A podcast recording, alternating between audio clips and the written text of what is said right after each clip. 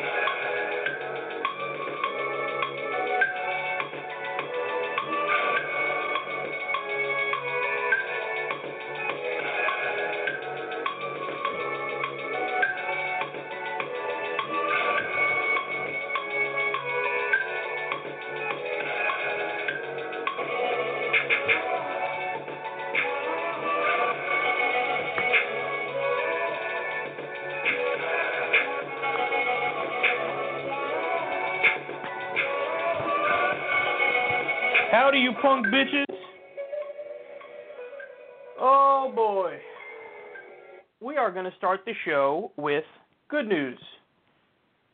Actually, amazing news, fantastic news. And it's about Yemen.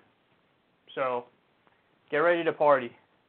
Um, Ro Khanna, we should be singing, For he's a jolly good fellow, for he's a jolly good fellow, to Ro Khanna right now. Um, so I'm going to lead with that news. I already uh, kind of let everybody know and spoil it a little bit there.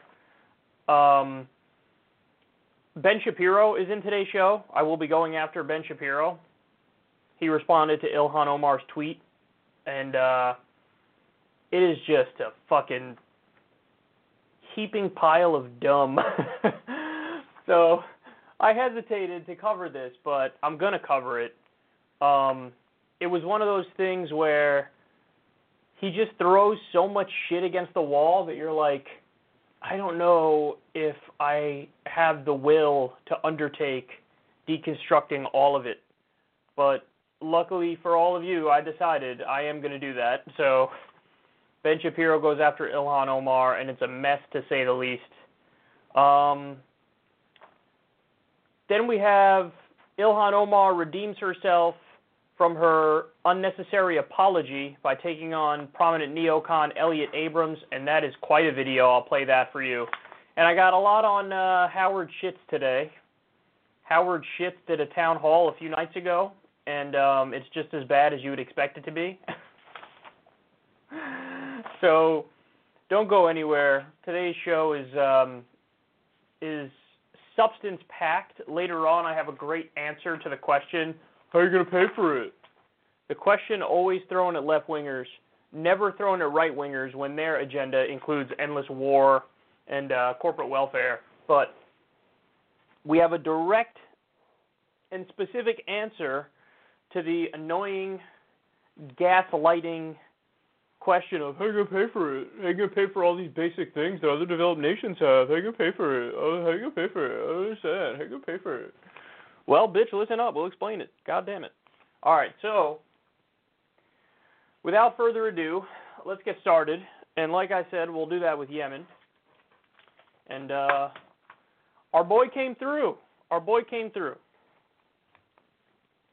So we had an absolutely gigantic victory yesterday. NBC News reported on this. Here's what they say. The House on Wednesday passed a measure aimed at withdrawing all U.S. military support for the Saudi Arabia backed war in Yemen, the latest in a series of rebukes by Congress to President Donald Trump's foreign policy.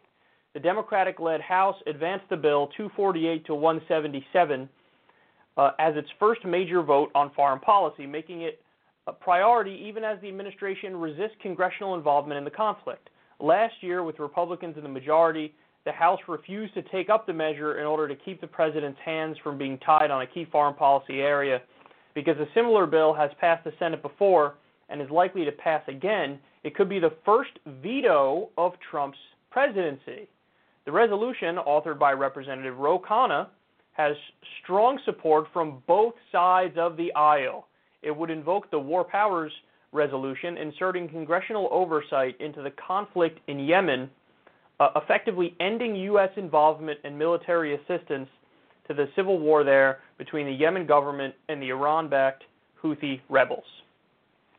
So, uh, listen, everybody should be sending love, support, gratitude, and congratulations to Ro Khanna because he worked his ass off to get this done. And I'm not exaggerating even a tiny bit when I say that as, as a direct result of Ro Khanna's actions, countless lives are going to be saved. Because even though mainstream media outlets, um, you know, tiptoe around it, the reality is the United States of America was backing a genocide being carried out by one of our top allies.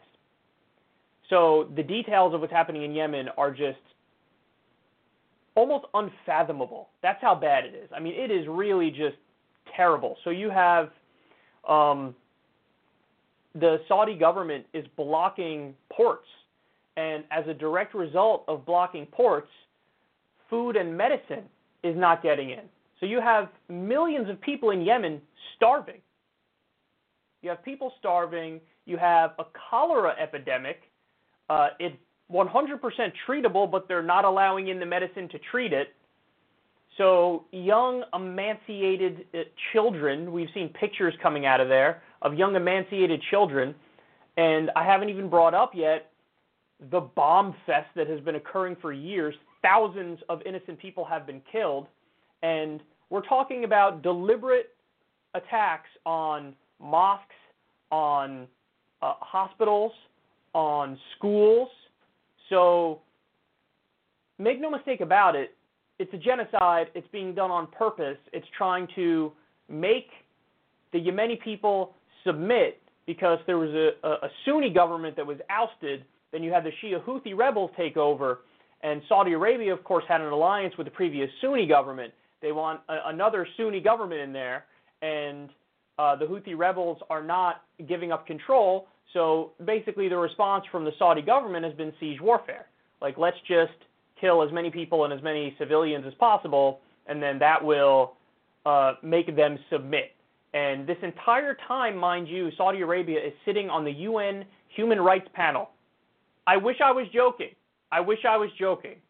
But they are. And we, of course, are um, arming Saudi Arabia endlessly. So, and Donald Trump has made a big 180 since he was on the campaign trail and since before he was on the campaign trail when he used to say, oh, Saudi Arabia, they're responsible for 9 11, really terrible, terrible government. Um, and he used to understand that that was the, the, the hotbed of the ideology of Al Qaeda. That you're talking about a fundamentalist Sunni Salafist government, and of course they funded radical madrasas around the world, and it really is, it actually is the number one state sponsor of terror. Um, and Trump used to talk about that now that he's president, and now that you have Saudi Arabia literally uh, giving Trump hundreds of thousands of dollars laundered through his hotel in D.C., which he shouldn't even have the right to have as he's president because that's a violation of the Emoluments Clause. Basically, he's being bought off by the Saudi government, and so he's delivering and he's giving them billions and billions and billions of dollars of weapons as they're massacring innocent people. And then, of course, we have the nerve to turn around and pretend like, oh, we care about innocent Venezuelans. That's why we have to go in to protect human rights. No, as Noam Chomsky says, you're responsible for what you do. You're responsible for what you do. So, what have we done? Armed one of the most brutal governments on the planet and aided them as they committed genocide. Hey, maybe we should stop that. Just a radical idea. Maybe we should stop that. And maybe all the fucking crocodile tears about, oh, Syria's Bashar al-Assad is a terrible guy. Oh, Maduro, oh, the terrible guy. Maybe all that comes across as uh, horseshit because of our record. So you want to actually care about human rights? Stop uh, funding, arming, propping up the Saudi government. Stop doing that with 73% of the world's dictatorships. And then maybe people will take you more seriously when you pretend to care about human rights. Just a thought. Well, Ro Khanna has been a leader on this front. He's been fight over a year. He's been working on trying to gain, uh, gather support. And basically, what ended up happening, and we've seen it unfold, is Bernie in the Senate, Ro Khanna in the House, working to get people, yes, on the left, but also on the right, because there's an argument to be made from a right wing perspective too. Now there uh, there's this new rise of paleocons among the the Republican base. Paleocons is the old school like Pat Buchanan mindset where um, despite all their flaws on issues of foreign policy, they think, yeah, I don't know why we should be nation builders. We should probably focus on on uh, our own country. Um, that's one strain of anti-intervention thought on the right. Another one is uh, libertarians typically are anti-intervention, and we've seen that in the Senate with Rand Paul, for example, even Mike Lee, who on many other issues is horrendous. But on this issue, he says, hey, very simply, uh, I don't know why we should be aiding like a just a, a radical theocratic government, and I also don't know why uh, Congress has just given its power away to this uh, this insanely authoritarian executive branch under the Constitution Congress has to declare war. But what we've been doing recently is, I don't know, is just fucking the executive branch sends troops wherever the fuck they want on a whim, and Congress just sits idly by. So it, it honestly is a scandal that we're bombing eight different countries because that's what we're doing. We're bombing eight different countries right now. Never mind the shadow war that we're doing in uh, with all our drone bases in Africa, which is a much longer story and a much longer conversation for a different day. But that's all unconstitutional. And what they do is they lie and they say, oh, it's okay because we're just adding this on to the authorization for use of military force that we got under the under the Bush administration. So in other words, their argument is the war on terror authorization for use of military force now includes eight different countries, which makes no sense and that's utterly made up. And on top of that, they say, oh, because we passed that authorization for use of military force to go after Al Qaeda, that also means we get to go after the or aid going after the Houthi rebels in Yemen. The Houthi rebels, not saying they're good people, they're fighting Al Qaeda. So when we say we're going to use this authorization for use of military force, which was to go against Al Qaeda, we're going to now use that to go against the people who are fighting Al Qaeda. That makes no sense. And that's a legal argument that does not stand up. So the fact that they're they've now gotten this through the House and it's likely to get through the Senate is amazing. But like they said, Trump might veto it. Now, if Trump vetoes it, first of all, every single Democrat in the country should be hair on fire out there slamming in, him day in, day out, day in, day out. But furthermore, assuming he vetoes it, take his bitch ass to court. Because there was never an approval in the first place to, to aid Saudi Arabia in destroying Yemen. For us to be in Yemen, as we are, by the way, assisting with airstrikes. There was never that authorization in the first place. There was also never authorization for us to be in fucking Syria. So all of these interventions are unconstitutional. You could say the war in Afghanistan is not. You could say arguably the war in Iraq, I mean it is because it's illegal under international law, but you could say at least there's at least it passed in the US but outside of Iraq and Afghanistan, which we need to end, all the other ones are just brazenly illegal interventions. Brazenly. So uh, Ro Khanna did an amazing thing here. Credit to him. Credit to everybody who sided with him. Credit to even uh, the people on the Republican side who crossed the aisle and, and supported this and asserted their constitutional authority. And this is the first time since 9 11 that Congress flexed their um, their authority on war issues. So we need to get back to that because Congress is going to be a lot more accountable to you and I and the will of the people than the executive branch is. And we've seen it, listen, not just under Republican presidents, under Democratic presidents. You know, it was Barack Obama who took us from bombing two countries to seven. He actually increased in Afghanistan. He got us out of Iraq for three and a half minutes and put us right back in. So, with Congress saying, no, no, we're going to, you know, we're going to be the ones to get the last word on this, that's wonderful. But also the next step is, because it's not like Congress is that much better. They are better than just the executive branch making these decisions because there's some accountability that's dispersed.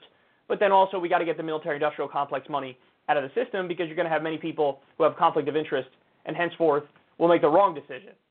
But Ro Khanna has done something amazing here. And this alone should put him on the map as leader of the Democrats. Ro Khanna has shown more leadership than Nancy Pelosi and Chuck Schumer ever have. You can quote me on that, bitch. I mean it. That's real.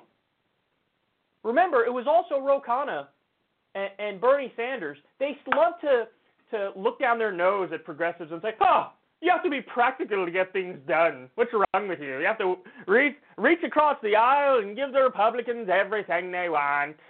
I have no problem with reaching across the aisle, but when it's towards something that actually is positive and works with our left wing ideology because we're on the left. That's what Ro has done here. Furthermore, remember, it was Ro that got 350,000 Amazon workers um, a, a $15 minimum wage, a living wage. It was him and Bernie Sanders who came up with the Stop Bezos Act, which put so much pressure on Jeff Bezos. He was like, "Okay, don't pass that law. Um, I'm gonna I'm gonna raise the wages." Oh, aren't I so benevolent? So it's only the left that actually gets stuff done that's good for the people. Have you noticed that? Yemen, uh, Amazon? I mean, come on, man. So this is leadership. And Ro Khanna is the ideas person on the left who's leading on many fronts. It was him and Ilhan Omar who were the only ones to speak out on Venezuela in a forceful way and be clear in their message. Bernie uh, said something, but it was convoluted, and uh, AOC had retweeted Ro Khanna's statement on it, but it was Ro Khanna and, and Ilhan Omar who really stuck their neck out there and said, no, this is wrong, and we shouldn't be doing it. And Tulsi Gabbard, by the way, credit to Tulsi Gabbard, who's also been a leader on these issues. Um, but this is real leadership. And it's a good day when we finally, finally, finally take a step towards rolling back one of our disastrous interventions. And of course, I would go further, but you guys know me. I mean, I would cut off all military aid to Saudi Arabia and say, "Duh, of course we shouldn't be. Of course we shouldn't be giving them military intervention." But then again, I'd also do it to Israel. Oh, How dare I? How anti-Semitic it is of I to say uh, that a right-wing maniac like Netanyahu shouldn't have weapons. Thirty-eight billion dollars worth of weapons, where he then turns around and uses it towards, um, you know, backing apartheid and expanding illegal settlements. So I would stop arming every human rights violator that we arm. And by the way, you would see a giant decrease in terrorism immediately if you did that. Because it's our weapons that end up in the hands of Al Qaeda in Syria, that ends up in the hands of Al Qaeda in Yemen. Um, so if we just stopped arming everybody, that would be a, a, an amazing change overnight, and violence would decrease massively the world over overnight. So I would do that too. But this is a, I mean, this is really wonderful of Ro Khanna here, and um, I have a feeling he's going to continue to lead on these issues. And if he keeps racking up W's like this, look out, man, because Ro Khanna is the future of the Democratic Party.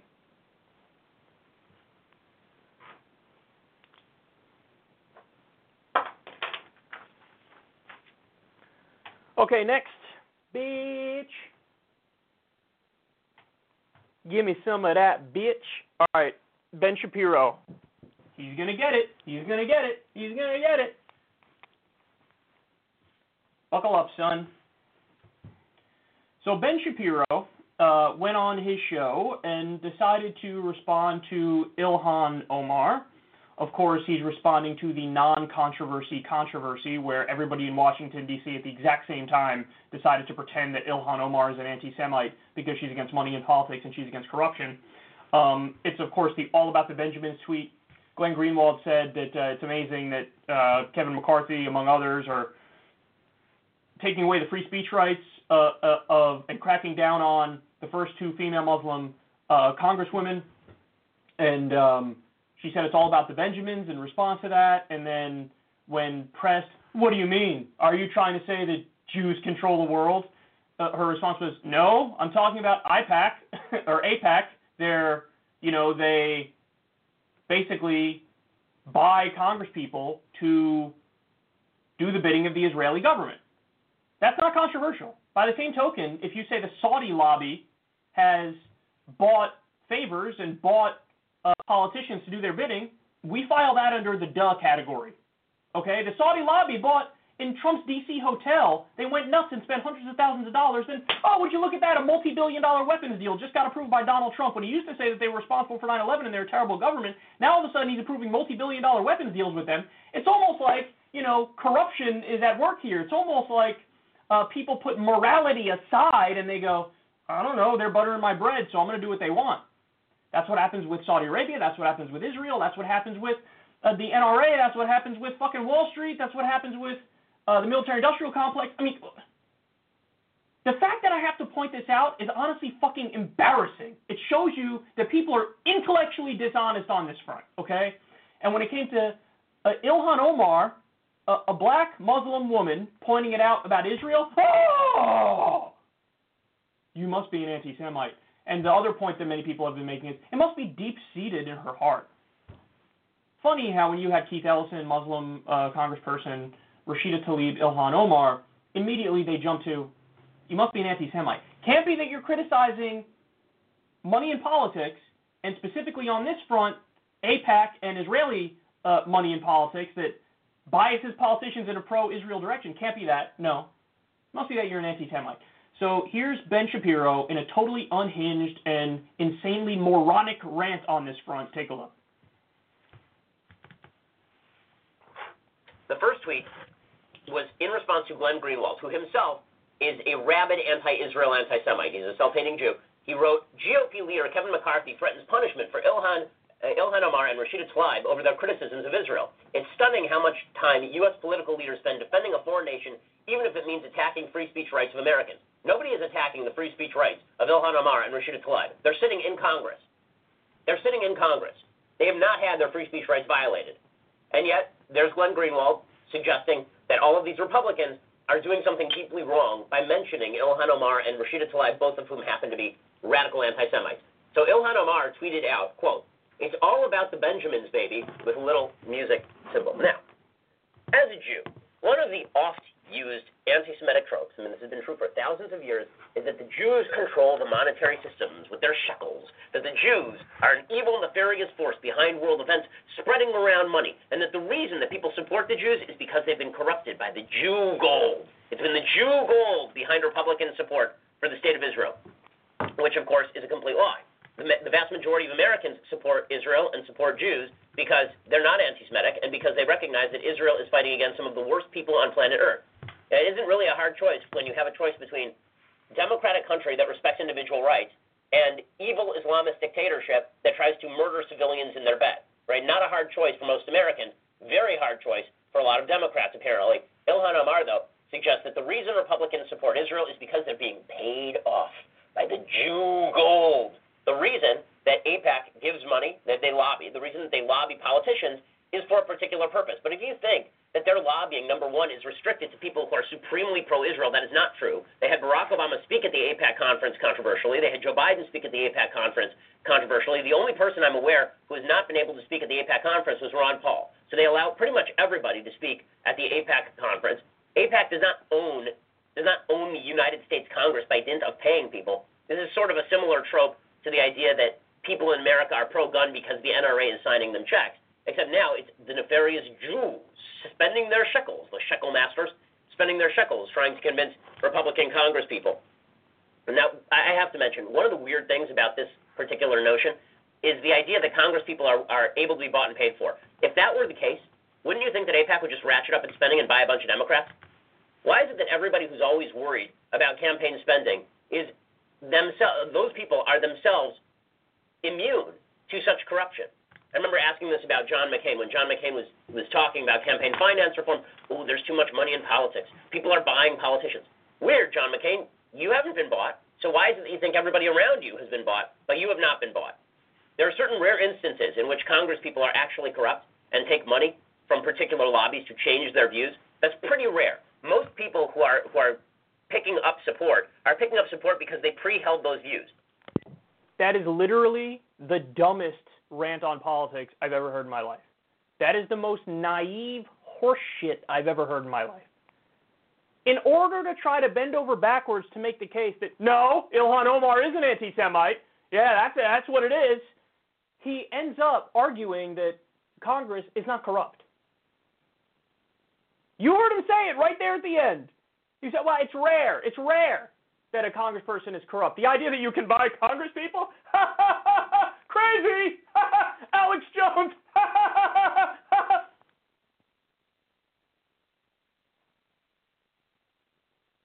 You're embarrassing, Ben. Like, I, I got news for you, buddy. Just because you speak fast doesn't mean you're making good points. And just because you duped over a lot of people to follow you doesn't mean you're making good points. So, I mean, there, I, there are so many ways to attack an insanely off base claim that he's making. But let's start with just some simple points. You do know that Congress's approval rating oscillates between like 9% and 21%, right? And that's literally even after you just elect them. You just elect them. You come back like a month later and you poll people, hey, what do you think of Congress? The approval rating will fall between 9% and 21%. It's regularly in the teens. Why? Why is that? In what's supposed to be a constitutional republic and a representative democracy. Why is that? The answer is very simple. Everybody knows they're always voting for the lesser of two evils. And you're choosing between um, one set of special interests or another set of special interests when you vote for um, the Republicans or the Democrats. You vote for the Republicans, they're going to end up serving Wall Street, they're going to end up serving the NRA, they're going to end up serving big oil, they're going to end up serving uh, big pharma. You vote for the Democrats, uh, some of some of the time there's crossover corruption, and the lobbies do buy both parties. So the Democrats, you're still going to get uh, them supporting Wall Street. You're still going to get them supporting big pharma. But some of the other some of the special interests differ. Like the Democrats, generally speaking, don't take the NRA money and the gun lobby money. They generally don't take the oil money. They certainly don't take as much oil money. Um, but they do take, for example, union money. They do take uh, money from lawyers. So you're just you're always deciding between the lesser of two evils. Hey, which corrupt side am I going to vote for? Am I going to vote for the people bought by this group of special interests or that group of special interests? And that's why everybody hates Congress. And that's why in a country where we elect our leaders, we turn around a month later and we go, I hate these motherfuckers. Okay, now beyond that, it's not my opinion, it's a fact. There was a Princeton political science study that came out a few years back, which uh, very simply stated the U.S. functionally is an oligarchy. It's not a democracy. Over 90% of the time, the person who raises the most money ends up winning. And in order to raise the most money in this system, you need to go to billionaires, you need to go to millionaires, you need to go to corporations and special interests. And you raise money from them, you make promises to them, and so you end up doing their bidding. That's exactly what this study laid out. It said if you look at the opinions of the top 1% in corporations, you look at the things that are their priorities, Congress almost always is uh, implementing policies and, and passing laws that help that constituency. But they never are passing laws which the overwhelming majority of the American people support. So, for example, 80% of the American people want to raise the minimum wage. Why haven't we had a, a minimum wage raised in over a decade? Why is that? Well, very simply, the people controlling the politicians through lobbyist money, through corruption, it's the corporations, and that's the only group in the country that does not want to raise the minimum wage. 80% of the American people want to raise it, doesn't change. Uh, when it comes to universal background checks, over 90% of the American people uh, want that. We haven't gotten it. Why? Gun lobby money funds the Republican Party. The Republican Party blocks any and all gun legislation. And I can go on and on here, man. The list goes on and on here. Legalizing marijuana. 62% of the country wants to legalize marijuana. Why haven't we legalized uh, marijuana? There's a, a very powerful lobby fighting it. That lobby includes big pharma. That lobby includes uh, alcohol and tobacco companies. And that lobby includes, by the way, uh, there are some uh, government agencies like the DEA uh, and, and police unions who are like, no, no, no, never. We, we don't want that to happen. So I can give you all these different policies where the American people are like, we want that, and then we don't get it. And we don't get it because of money and politics. The war in Afghanistan, there was a poll from 2013 which showed that the war in Afghanistan was the most unpopular war ever ever. 17% approval rating, more unpopular than Vietnam. We're still there now, 17 years later. Even when Trump pretended, oh, we're going to get out, but when you read the details, he's taken the troop uh, total down from 14,000 to 7,000. Wow, keeping 7,000 troops there, and we're going to call that like a withdrawal? That's not withdrawing. You're keeping 7,000 troops there. Why? Because money impacts politics. Okay, now come full circle. Ilhan Omar, she was saying very clearly it's all about the Benjamins in that many politicians in the U.S., especially on the Republican side, but even over half of the Democratic Party, they take money from the Israel lobby and then they end up doing their bidding and they end up being in favor of policies that are massively in favor of the right wing Israeli government. We gave them a $38 billion weapons deal at the same time that the UN has been screaming at the top of their lungs they keep expanding illegal settlements. This is terrible. This is not okay. So we look at, uh, you know, a top ally of ours casually violating international law on a regular basis, and we're like, let's arm them. What the fuck? No strings attached. No, hey, in order to to get any aid or, or, or weapons from us, you have to stop building illegal settlements, roll back the current illegal settlements, sit down and do a peace deal. We don't do that. And again, by the way, it's not just Israel, Saudi Arabia, same fucking thing. So calling out Saudi influence in Washington D.C. is that Islamophobic? By your logic, Ben Shapiro, it is. Oh, you can't talk about that. You can't criticize the Saudi government and how they've bought American politicians because that's Islamophobic. That's an argument you're making when it comes to AIPAC. It honestly, Ben, it's fucking embarrassing. I mean, it's like one of the dumbest arguments I've ever heard anybody make. Um, now, let's go through some other uh, specific points there. Um, I like how he said at one point, well, you know, you got AIPAC and you got some of these donors. They're they're doling out money for uh, for a specific purpose. Go back and watch his clip again. You'll hear him say it in the middle. He's talking about like that's it's not corruption, and you can't buy politicians. And you know, you got these uh, pro-Israel donors, and they're doling out money for um, a specific purpose. Yeah, what purpose? Pro-Israel purpose. Did you know Sheldon Adelson? Sheldon Adelson, in one election cycle alone in 2012, spent over $90 million trying to get Republicans elected. Ben Shapiro, are you going to say to everybody with a straight face that, oh, no, he's just giving them that money because he agrees on uh, abortion with the Republicans? Uh, Haim uh, Saban, or however you say his name, he gives massive amounts of money to our politicians. And you know what he said? I'm a single issue uh, voter. That issue is Israel. So is he giving that money for other reasons? No, he's saying it. He's saying it. This is this is the issue I care deeply about. I'm going to try to influence politicians to uh, uh, do my bidding.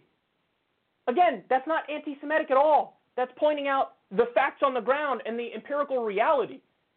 Why are you trying to deny this? I mean, again, it's super embarrassing. Um, then I like how he says, ah, "They're not." Are you kidding me? They don't try to influence people in a pro-Israel direction. They had Barack Obama and Joe Biden speak at AIPAC.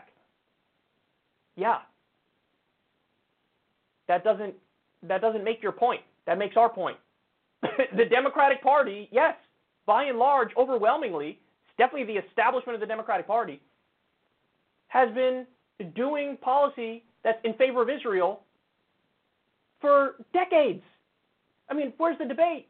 It was Barack Obama who gave Israel Iron Dome. Now, I know in, in Ben Shapiro's myth bubble, he thinks like, oh, Barack Obama is massively anti Israel. He gave them billions of dollars in weapons. He gave them billions of dollars in aid. He gave them Iron Dome. He sat by and didn't do dick as uh, Netanyahu did a bomb fest in 2014 and he massacred children. Uh, you know, it was over 80% civilian death rate according to the UN when that happened. And what did the defenders of human rights and justice, the United States, do? Nothing. We rearmed them as they did it. So for him to act like, what do you mean? It's not all about just being pro Israel. That's why they had Obama and Biden speak. They're massively pro Israel, you dipshit! God damn it.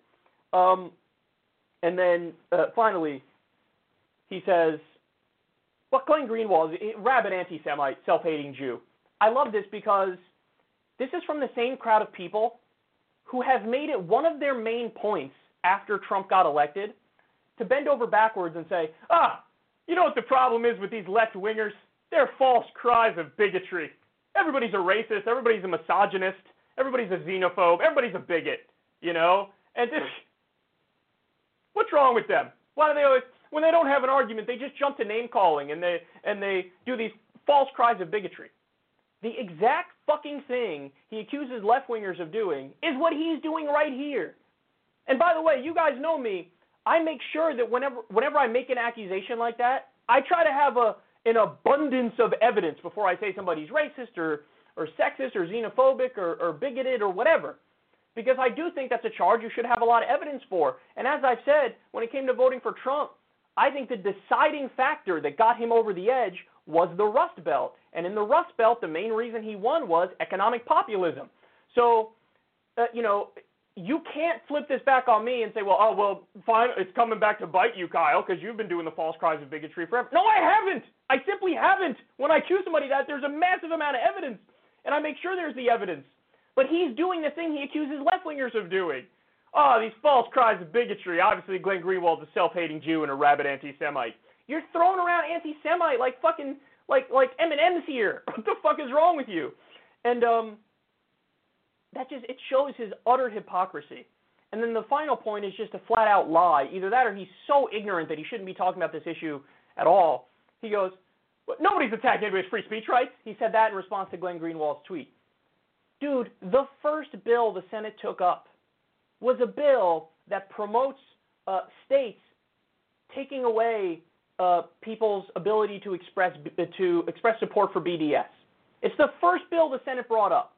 It wants to incentivize states to crack down on people who support BDS, basically by saying, hey, if you as an individual support BDS, you can't get a government contract. Now, if you as an individual support a boycott of Saudi Arabia, can you get a government contract? Yep. If you as an individual support a boycott of the American government, uh, can you get a, a, government contract? Yes, you can. You could say I hate my government. You could say I'm gonna I'm gonna you know I want to uh, leave this country because of what we've done to Afghanistan and Iraq. You can still get a, a government contract. It's only Israel. If you uh, I don't like what they're doing. I don't like how they're expanding illegal settlements and permanently occupying the Palestinians. No government contract for you. By the way, there's laws on the books in over a dozen states that are anti-BDS laws. Did you know that in Houston they had the hurricane not that long ago? In order to get hurricane relief, you had to sign an agreement that said, "I will, uh, I promise, I do, do not support boycotts, divestments, and sanctions of Israel." So when you say, "Oh, what do you mean? There's nothing. Nobody's taking away anybody's free speech rights," that's factually wrong. In fact, there was a one case in Kansas, I think, and one in Arizona, where um, they came up with these laws. They went to court. The judges struck down the law, and they said, "No, no, you literally can't do this. This is directly against First Amendment rights," because they're trying to control political speech and say there's going to be punishment for you if you're against BDS. So it's already gone to court and courts have already said, yeah, that's uh, that's a violation of free speech rights. But now, Washington D.C. is still trying to pass different versions of these laws. And there's one uh, Democratic version which is it tries to skirt around the legality issue and use softer language. And then there's the Marco Rubio version which it goes is obviously a violation of the First Amendment, and, and the language is very clear. And it's the first thing they did in the Senate. Now, if I say, hey, I'm pretty sure one of the main reasons they did that is the Israel lobby money buying our politicians, Ben, that's called obvious. That's called objectively true. But you're bending over backwards to say that's not the case. You're either lying or you're massively ignorant on this issue. And I still can't get over the fact that one of the main points on the right has been, oh my God, with all the false cries of bigotry on the left, and you cannot wait to call people anti Semites. It's so pathetic and so sad. It really is, man. I don't know how anybody could listen to this rant and take what you say seriously. In service of making your point, you literally said it's rare that we have corrupt Congress people. I mean, that's so stupid. I don't even know why I'm bothering to respond to that point in your argument because it, it flips the reality directly on its head and it exposes you for what you are, which is in over your head.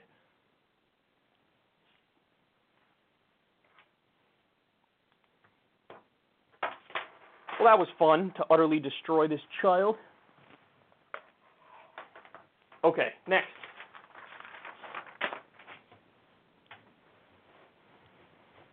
Next, next, next, next, next, next, next, next, next.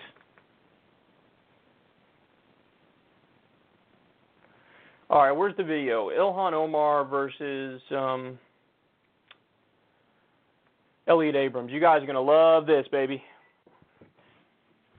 So Ilhan Omar is on, I think, the Foreign Affairs Committee is, is what it's called, and she took on prominent neocon Elliott Abrams in a committee hearing. So Elliott Abrams was a 1980s Cold Warrior, and he was in charge uh, of basically what the fuck? Sorry. Something popped up in the background. All right, let me start that over because something popped up in the background and it wasn't cool.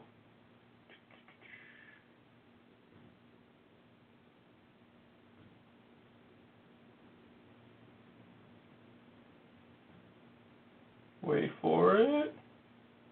The graphic over my shoulder, there was like a pop up.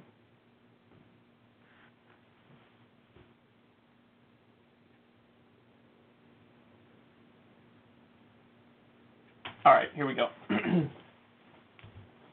so Ilhan Omar uh, took on prominent neocon Elliott Abrams in uh, a Foreign Affairs Committee hearing. Now, Abrams has been picked by Donald Trump to run his uh, his Venezuela operation. And for those of you who don't know, Elliott Abrams was a 1980s Cold Warrior, and he was in charge of effectively destroying uh, South America. So, you know, this was during the Cold War. They were afraid of the scourge of communism is going to take over in our hemisphere. We can't allow that. So, what do you do? You go topple democratically elected leaders, um, put in puppet dictators who will serve U.S. interests, and that's exactly what this guy was the head of. Okay, so it's on record. He's a terrible guy. Talking about him being a war criminal is the same thing as talking about Henry Kissinger being a war criminal. Anybody who's educated on this stuff goes, duh, that's what he is. Well, look at the line of questioning she gave to this weakly little prick. I love this. Watch. Ms. Omar. Thank you, Chairman. Um, thank you all for being here and thank you for your uh, testimonies.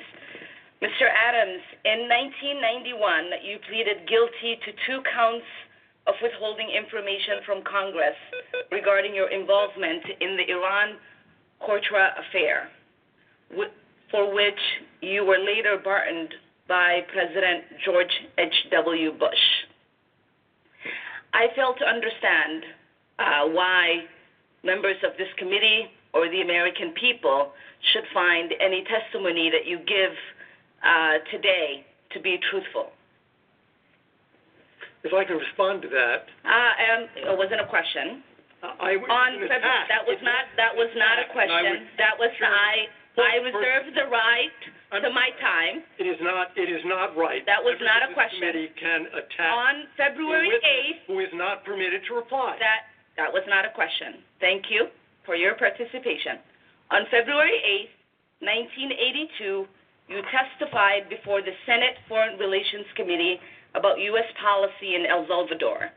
In that hearing, you dismissed as communist propaganda report about the massacre of El Mozote, in which more than 800 civilians, including children as young as two years old, were brutally murdered by U.S. trained troops. During that massacre, some of those troops bragged about raping a 12 year old girl before they killed them. Girls before they killed them. You later said that the U.S. policy in El Salvador was a fabulous achievement. Yes or no, do you still think so? From the day that President Duarte was elected in a free election to this day, El Salvador has been a democracy. That's a fabulous achievement. Yes or no, do you think that massacre was a fabulous achievement that happened under our watch? That is a ridiculous question, and I Yes not or no? No. I I will Sorry, Mr. I will take that as a yes. I am not going to respond to that kind of personal attack. which is not a question. Yes or no, would you support an armed faction within Venezuela that engages in war crimes, crimes against humanity or genocide, if you believe they were serving U.S. interests, as you did in Guatemala, El Salvador, and Nicaragua? I am not going to respond to that question. I'm sorry. I don't think this entire line of questioning is meant to be real questions, and so I will not reply. Now, you'll notice he did not answer that last question. That last question was, would you support an, you know, like an armed coup, an armed group uh, committing war crimes in Venezuela if they're backing U.S. interests? And he said, I'm not going to respond to that question. I mean, listen, that's historically, that's exactly what he's done. So he doesn't answer that question because the answer is yes. Because in his mind, well, the ends justify the means. So, you know, you got to crack a couple eggs to make an omelet. So you got to murder a couple people here, murder a couple people there to get rid of these left wing evil commies to put in a freedom loving democracy. Well, then, oh, of course, we got to do what we got to do. But what he doesn't tell you is, again, he backed dictators. Now, let me be specific. Uh, he was in charge in Nicaragua, El Salvador, and Guatemala. He backed literal death squads. Uh, one of the one of the dictators Efrain Rios Montt was found guilty of overseeing a campaign of mass murder and torture of indigenous people in Guatemala. And the dude was found guilty of genocide. We backed him, we propped him up. In El Salvador, the U.S. forced, uh, U.S.-backed forces committed what um, Ilhan Omar touched on there, which is the uh, El Mozote massacre, killing 500 innocent civilians on purpose. So again, I, I need to be clear about this. His history is not up in the air. It's not open to interpretation. and It's not open to debate. It, it's very clear that during the Cold War, the U.S. said, your democratically elected leaders, gone in South America. What we're going to do is we're going to put, uh, give you democracy, and it was just right-wing puppet dictators. And in order to get to that point, they literally backed death squads, supported uh, mass murderers and torturers. So that's who he is. He's a war criminal in the same way that Henry Kissinger is a war criminal, and now Trump brought him back. And it, notice something. When they actually, when somebody actually pushes on their record, they melt. Because all it is, uh, underneath the suit and the veneer of respectability, it's nothing but let me talk to your managerism. Like, oh, how could, how dare you? It's a young woman of color in hijab telling me that I've done bad things. I refuse to partake in this dog and pony show. Yeah, but we see through you.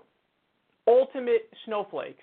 What happened, buddy? If really, if you're, if you think your record is that easy to defend, why do you need to pull the "you're being so politically incorrect and I'm now a snowflake" card? Why can't you just say no and here, let me walk you through it. Here's why that's wrong. Because you can't do it. Because you know she's right. In the same way Henry Kissinger is a bloodthirsty warmonger, war criminal, neocon, that's what you are bloodthirsty, warmonger, war criminal neocon. That's what your record is. And you can't defend it. And we now, listen, that's, you think they're not planning by any means necessary to take out Maduro in Venezuela? Again, to say nothing about Maduro's leadership, that's not the point here. They will do anything to get that guy out, including the bullshit PR stunt. Remember, one of the things that uh, Elliott Abrams did in the 1980s, he would send um, he would send the, the this cargo and say, "Oh, it's humanitarian aid and food, and your people are starving. Here, take our aid." And then what it really was was weapons to go to right-wing death squads so they can start a violent coup. That's what he did. That's on the record. That's proven. So what ended up happening as a result of that, and we still see the effects to this day, is now people in third world countries all around the world they uh, look skeptically at um, aid groups. In fact, aid groups are the, the people on the front lines who are screaming at the U.S. Stop doing these PR stunts. Stop pretending like you're sending aid and sending weapons. Stop, uh, you know, doing this because then what happens is they are, end up being the victims of it because when they try to actually help people, people are, are skeptical of them, rightly so, because they think everything is, you know, a, a secret U.S. plot. Another example of this is in Pakistan uh, the U.S. did fake vaccinations to try to uh, get intelligence to track down Osama bin Laden. So now people in developing countries are like, do I want to go to a, this, you know, actual aid group in order to get a vaccine? No, because what if it's the U.S. and what if they're uh, fucking around again? So they just did it again in Venezuela. We just showed you the story about, oh my God, the bridge has been shut down and Maduro's not letting in aid for his own people. That bridge was never in use. It was never in use. And again, he has a history of sneaking in weapons under the guise of this is humanitarian aid and food. So that's what he did. This, guy's legacy, listen, he should be in prison. He really should. And what you've seen here is oh, great job from Ilhan Omar because she unmasked how gross Washington D.C. is. Because on Twitter, after after Ilhan Omar did this, you literally saw hot takes from uh, you know supposed liberals who were like, um, Ilhan Omar was very impolite to him. Sure, he did, he may have done some bad things, and I don't agree with him, but she was very impolite to him, and and it's unfair. You know, uh, Elliott Abrams was very nice to me when I fucking uh, was an intern for him in whatever 1998, whatever the fuck. Like these are some tweets that people were sending out, and when I tell you they got ratioed out of existence, goodness gracious, because people were like, I do not give a fuck. Hitler was kind to dogs. Does that mean he's not a shitty person? And yes, I am comparing this dude to Hitler because what we did during the Cold War and how we violently overthrew democratically elected governments, that's terrorism. That's the textbook definition of terrorism. Elliott Abrams is a terrorist. That's what he is.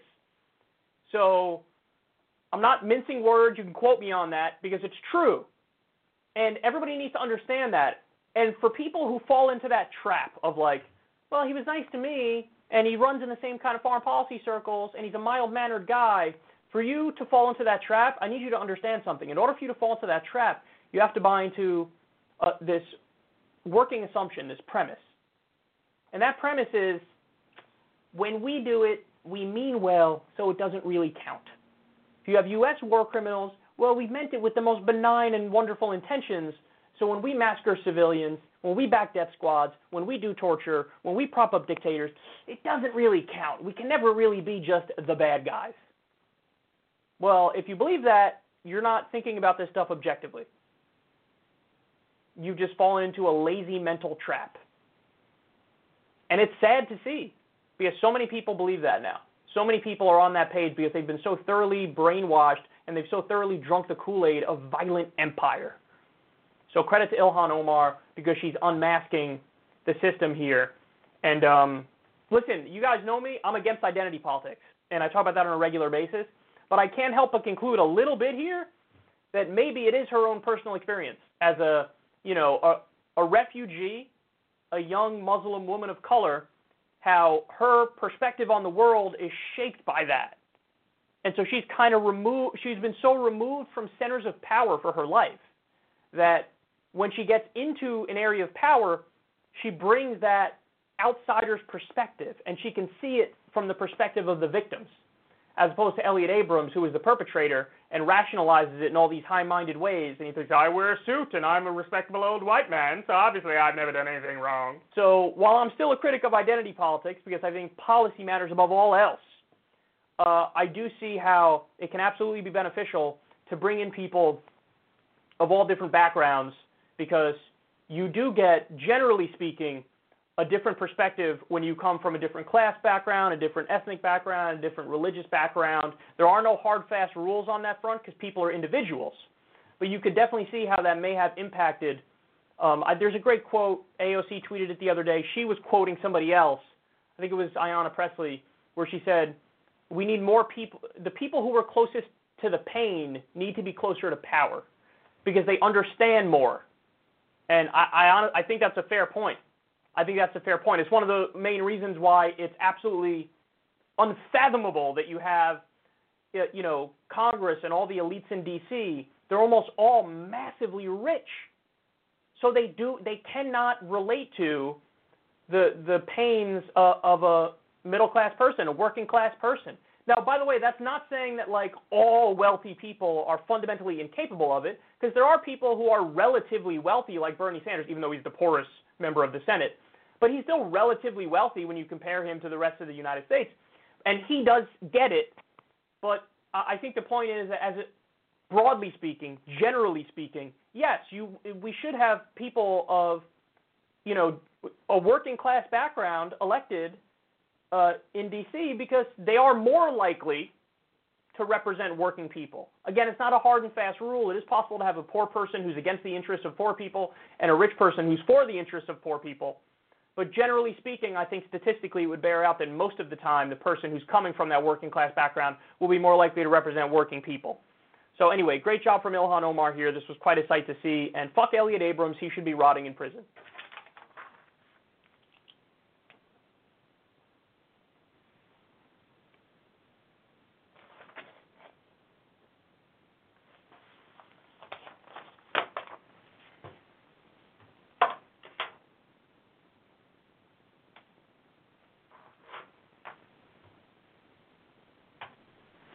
All right, let me do one more, then we'll take our first break. We got Howard Schitz.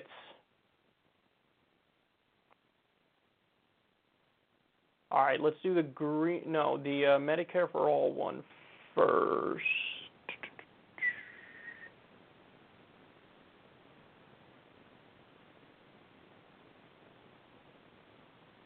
Okay, wait, where's the Medicare for All one? Where you at, bitch? Okay. So Howard Schitz was asked about his position on Medicare for All and on health care, and he proceeded to incoherently babble, contradict himself, make no sense, and expose how he has never really thought about this for more than five minutes. Hello. So I'm wondering, what is your view on Medicare for All? More specifically, what is your plan to improve our healthcare system? Uh, again, thank you for the question, and I think this gives me another opportunity to talk about the extreme left and the extreme right. And so we have a healthcare crisis in the country on many levels, not the least of which is the opioid crisis. But the Republicans, for 10 years, eight years during the Obama presidency and the last two years, have done everything possible to eradicate the Affordable Care Act. And they've done that without offering any plan this is the far right. The far left is now suggesting Medicare for all. That is a $32 trillion number. And, that, and just like the issue I brought up before about making all the buildings in America energy uh, uh, free in terms of, of clean energy, does anyone here really understand that Medicare for all also means that you will lose the choice of your doctor and your private insurance company? Not many people know that. So that would disrupt the entire system, and it'll cost $32 trillion. So, Mr. Schultz, So- to that to that question, and, and because your Yeah. question, Riel, was about what's your plan, Yeah, yeah. and and many I think wonder is it fair to criticize the left and the right? What is your Okay. plan to make sure that every if it's not Medicare for all, what is your plan to make sure that every American can get quality, affordable Okay. health care? First and foremost, th- three principles. One, I think everyone in America, every person deserves to have the right for affordable care. Every person. Second, there needs to be competition in the system. And what I mean by that is competition so that the American people can get access to prescription drugs at lower prices because right now the government is not allowed under a federal law to negotiate with, with, with pharma. The third thing is that it has been tested but not proven yet about interstate commerce among insurance companies. Hmm. But there's no doubt that once again, the healthcare crisis has been with us for a long time. The other issue is I stand by the fact that I supported the Affordable Care Act. It covered 20 million people who did not have good insurance, but premiums have gone up double since the Affordable Care Act. So now we got to go back in and fix the Affordable Care Act and bring premiums down. Competition will do that. But the far right remove the How? The Yeah. question is how. Yeah. I don't mean to start No, you from the back. No. The voice over your shoulder over here. But but how Yeah. specifically? Because I think so many people here hear that, Yeah. but they say that is what Congress has been trying to do or talking No, it's not. about It's doing not. You're wrong. for so long. And respectfully, it's not what Congress has been trying to do. What Congress has tried to do is on the far right, eradicate the Affordable Care Act, and now on the far left, bring up Medicare for all. Okay, so that was a fucking dumpster fire and a complete disaster.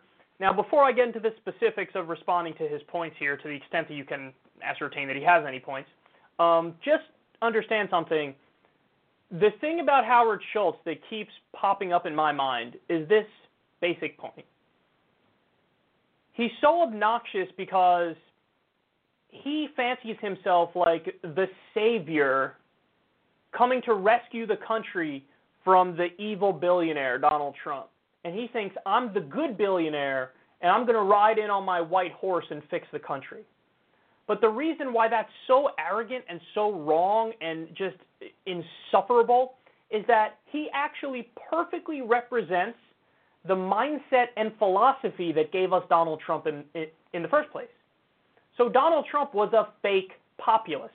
That's why he got elected. One of the main reasons why he got elected. Of course, there are other factors and other massive factors, in fact, but uh, he he was able to win the Rust Belt, and the main reason he won the Rust Belt was because of his economic populism. I'm not going to ship your jobs overseas. I hate NAFTA. I hate TPP. So on and so forth. What is Howard Schultz? To to sum him up in one word, elitist. That's his philosophy. So he represents the neoliberal centrist world order that gave us Trump in the first place. You have somebody who comes along who says, "Oh, I'm a civilized man. I'm not a Neanderthal barbarian like these people on the right. So I, for one, do not hate black people or gay people." Oh wow, Howard! How how fucking incredible you are! That's such a fucking low bar. Duh! I file that, file that under duh. That's the most obvious thing ever. Yes, treat black people, gay people, and everybody uh, equally and give them justice and support things like anti-discrimination protections and support things like, you know, um, in the case of gay people, support gay marriage, which again is a no-brainer. But like he uses that, and that's his progressive credentials is like me. I'm very cosmopolitan. Yeah. But then on economics, standard neoliberal hack, standard establishment hack. Oh, competition is good. We should probably, uh, you know, deregulate Wall Street and um, uh, big business is good, and it's this. It's like he is Hillary Clinton rebranded. like that's what he is, except he's maybe a little more honest than Hillary Clinton. But that's what he is, and he's been doing this shtick. It's so funny because he keeps portraying himself as an outsider. Like it's far left and far right, Democrats, Republicans. Where's the rest of the country gonna go, bro? An outsider. You are the embodiment of the establishment. Just because you want to run as an independent and still embody the philosophy of the establishment doesn't change anything. The only thing it changes is that you're not going to fucking win or come even close to winning, and you're going to chip away 2% and then maybe help Donald Trump in the process. So just because you're running outside the two-party system does not mean you're actually representing a philosophy that's that's rogue, because it's not. It's utterly predictable. Okay, now, first and foremost, he loves to do extreme left and extreme right. By the way, just picking the midpoint between two things is not by definition correct. And I need everybody to stop with this lazy ass fallacy. I see it all over the place, all the fucking time, endlessly, and it drives me nuts every single time. That's like the lazy man's attempt at being an intellectual. Like, me, bro? I see some people over here. I see some people over there. And you know what I say, bro? Here's what I say. What about the middle point? Oh, Oh man, that was genius. Is there a giant theorem you could show me on a blackboard that uh, demonstrates how you got to this incredible position of logic and reason? It's just so stupid. It's like, and, and to illustrate that point, think of it, it when it comes to evolution. On this side, you have evolution. On the other side, you have a wizard in space created everything. Me? I think maybe a wizard oversaw evolution. Well, congratulations, then you're a fucking dipshit. okay, so in, in the case of healthcare, another clear example, the far right's position is, Alan Grayson got in trouble when he said it, if you get sick, die quickly. Which is kind of true because they don't want to have to, the insurance companies have to spend a lot of money to save people. Um, but the actual position is keep the free market in place, free market, have a capitalist system so you have a for profit, unnecessary middleman, the insurance companies, their business model is to deny care as much as possible because that's how they make their profit and that's how they please their shareholders. So their approach to it is we love capitalism and get rid of the lines around the states in order to incentivize competition. And in reality, by the way, that's just um, a tax avoidance scheme. What happens is all the insurance companies will set up shop in a state with the lowest taxes so they can make more money, and that usually that's Delaware. Delaware has a lot of uh, corporations there for that exact reason. And that's what they would end up doing. So it has nothing to do with actually fixing the system. It has to do with saving these insurance companies more money, giving them more money so they can have more profit. And Howard Schultz falls right into it. And that's like, oh, that's the, the solution is uh, competition. You have the extreme left and the extreme right. The extreme left wants to do what the rest of the developed world does, and what they've proven is way better than our shitty ass system. How they cover everybody and pay like half the amount, and they have better health outcomes. The crazy left wants to do the thing that is like better. And then the right, uh, the right, their uh, philosophy is um, let's keep 30 million people uninsured and let's keep our uh, capital system in place. And you have these extremes, and I'm in the middle point. Howard, the middle point was Obamacare, you fucking jackass. it's a, God, he's so stupid. Then he goes on, same scaremonger talking points, and I, I now am on a personal jihad against every fucking journalist and reporter who does not call this out immediately whenever somebody says it, but, oh, it cost $32 trillion. How are you going to pay for it? Can you guys please do your fucking homework and correct them and state very clearly, yeah, it cost 32 trillion. If you didn't have it, it would cost 37 trillion. So you're saving five trillion, according to the University of, of Massachusetts Amherst, a study they did. You're saving five trillion when you do Medicare for all. Every journalist or reporter who does not point that out when somebody brings up that 32 trillion number, every single one of them is doing journalistic malpractice and is horrendous, horrendously bad at their job. Oh, it costs us 32 trillion, even though it would save us money. I'm not going to bring that part up. And then he goes on, you're going to lose the choice of your doctor and your private insurance company. Oh, not my private insurance company. Who will think of Aetna executive? Dude, you're such a joke. Okay, listen. Medicare for all, it does not abolish private insurance companies. You can get supplemental private insurance if you'd like. Okay? You can get it. But the default is everybody's covered. Everybody's covered and it's free at the point of service. So if you get sick, you get help, and you don't have to pay anything. That's better. That's absolutely better. And he says you lose choice your doctor. No, that's not true. It, you know, it's the same as um, like the system we have now. I have lost my doctor repeatedly because of my fucking insurance companies. Like I've been with a bunch of different insurance companies, and every time I okay, I got to change my insurance company this time. The price on this one is now too high. I go for a new insurance company, I'm like, okay, I want to keep going to my doctor. They're like, oh, we don't cover there. They're not in our network. So everything that they accuse, uh, you know, Medicare for all or single payer of being bad on, it's what the private system is bad on. Again, such a joke. Um, then notice he says, now let's get directly to his plan. Okay, his plan was a lack of a plan. He said, number one, you, I think you have a right to affordable care. Why do you? They keep adding the weasel words. I think everybody should have universal access to affordable care. Here's how you know somebody's not a bullshitter when they say, I support Medicare for all, full stop, or I support single payer health care, full stop. Those are the people who are not bullshitting you.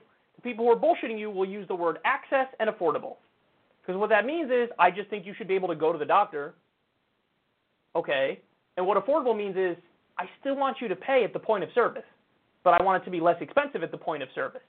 That's another bullshit half measure, man, and the price will go right back up. You have to make it so it is free at the point of service. That's what Medicare for All is. So he says, I believe in a right to affordable care. Yes, so you still want people to pay out of pocket and do it at the point of access. And by the way, affordable is fucking subjective. What's affordable to Howard Schultz is certainly not affordable to 99.9% of Americans. So, it, weasel words 101. And then second point is competition we have a, a, a for-profit free market system right now. That's the heart of our system. How's everything going? Horrendously bad. We're 11 out of 11 when it comes to uh, developed countries in our healthcare system. That's the Commonwealth Fund, a study that came out a few years ago. So competition doesn't solve Dickie McGee's act when it comes to healthcare. Then it, his third point is interstate commerce. That's the remove the lines around the states argument, which again I just told you is a tax avoidance scam. It has nothing to do with actually fixing the healthcare system. It has to do with helping the profits of the for-profit health insurance companies. And then finally, he finishes with like, I support the ACA and we should just fix it. So I support Obamacare, but we should just fix it. He's the definition of a neoliberal centrist, trying to put band-aids over gaping gangrenous wounds. That's his philosophy. In other words, it's the same fucking nightmare scenario that got us to where we are right now. And that gets back to my main thesis. As he pretends to be the savior from Donald Trump, he embodies everything about the philosophy that gave us Donald Trump in the first place. And you see it perfectly in his explanation here. All he does is take what has now become the Democratic Party position and the Republican Party position, and he says, why don't we do the middle ground and do both of your shitty ideas? That's literally his argument. Let's take the shitty idea from the right of removing the lines around the states and, and doing interstate commerce and competition. He takes the right wing's core idea, which again is a, just a tax avoidance scam, and he says, why don't we do that and mix it with the shitty uh, original right wing idea, which now the Democratic Party loves, which is Obamacare, the Affordable Care Act, which is an individual mandate system. Let's uh, take both of these shitty ideas, which are on the right side of the political spectrum, and find the midpoint between them and do both of those things. So it's like do double the shittiness and embrace the shittiness of both the establishment Democratic Party and the establishment Republican Party. Congratulations, asshole. This is why you're polling at 4%.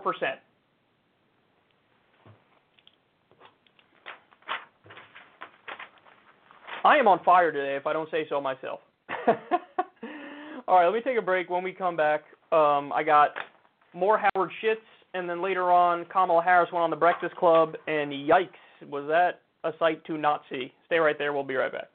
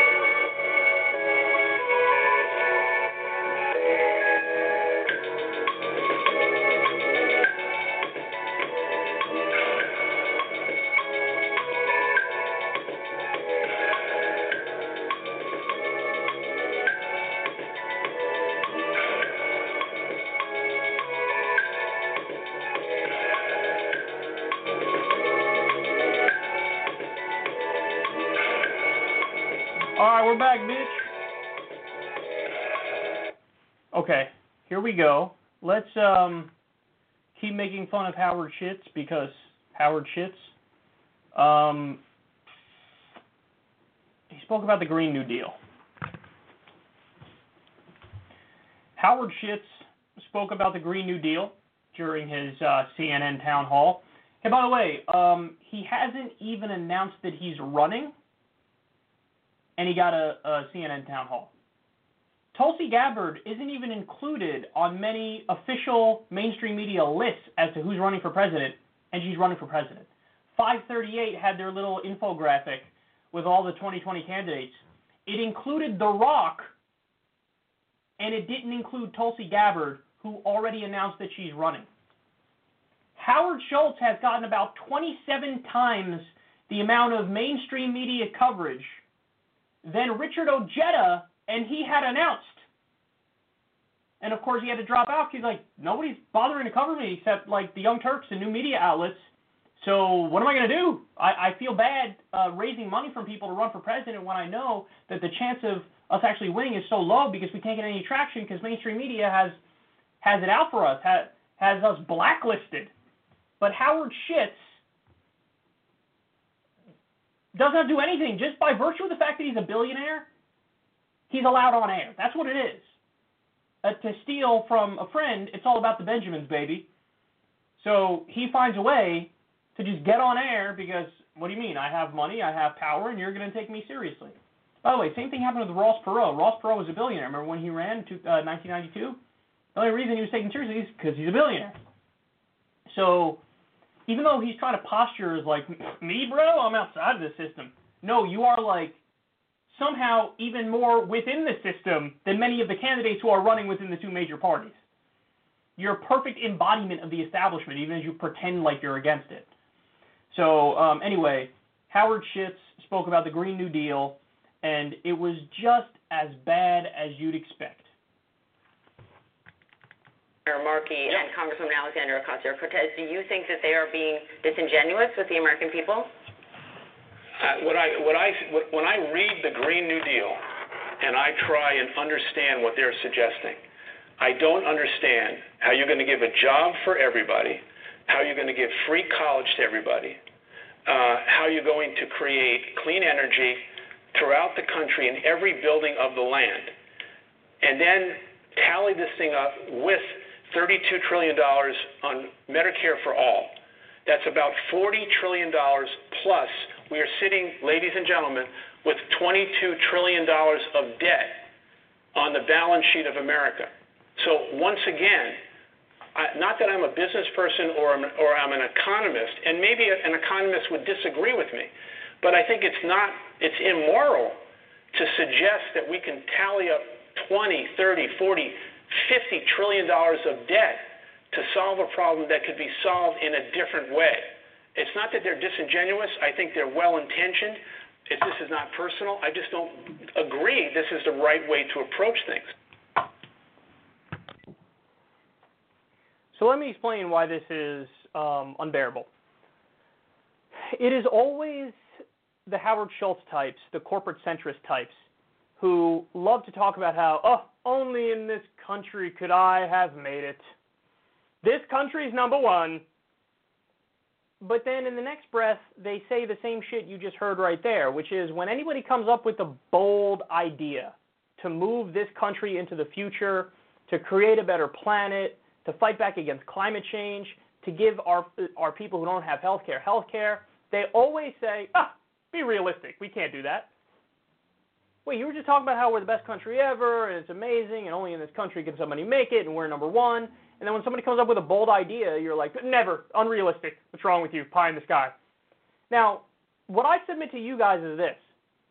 Do you think that back when FDR did the New Deal, that like every it was the consensus immediately and everybody was like, oh yeah, New Deal, wonderful. Everybody in Washington was like, yeah, yeah, seems like an awesome idea and we're totally for it. No, at the time, it faced tremendous opposition, and there were a lot of assholes out there, like Howard Schultz today, which they scoffed, ah, it is unrealistic, and I don't know if you've checked, but we're in a Great Depression, and that, sir, would cost a lot of money. to do a New Deal. Rinse and repeat, man. It's the same shit in every era.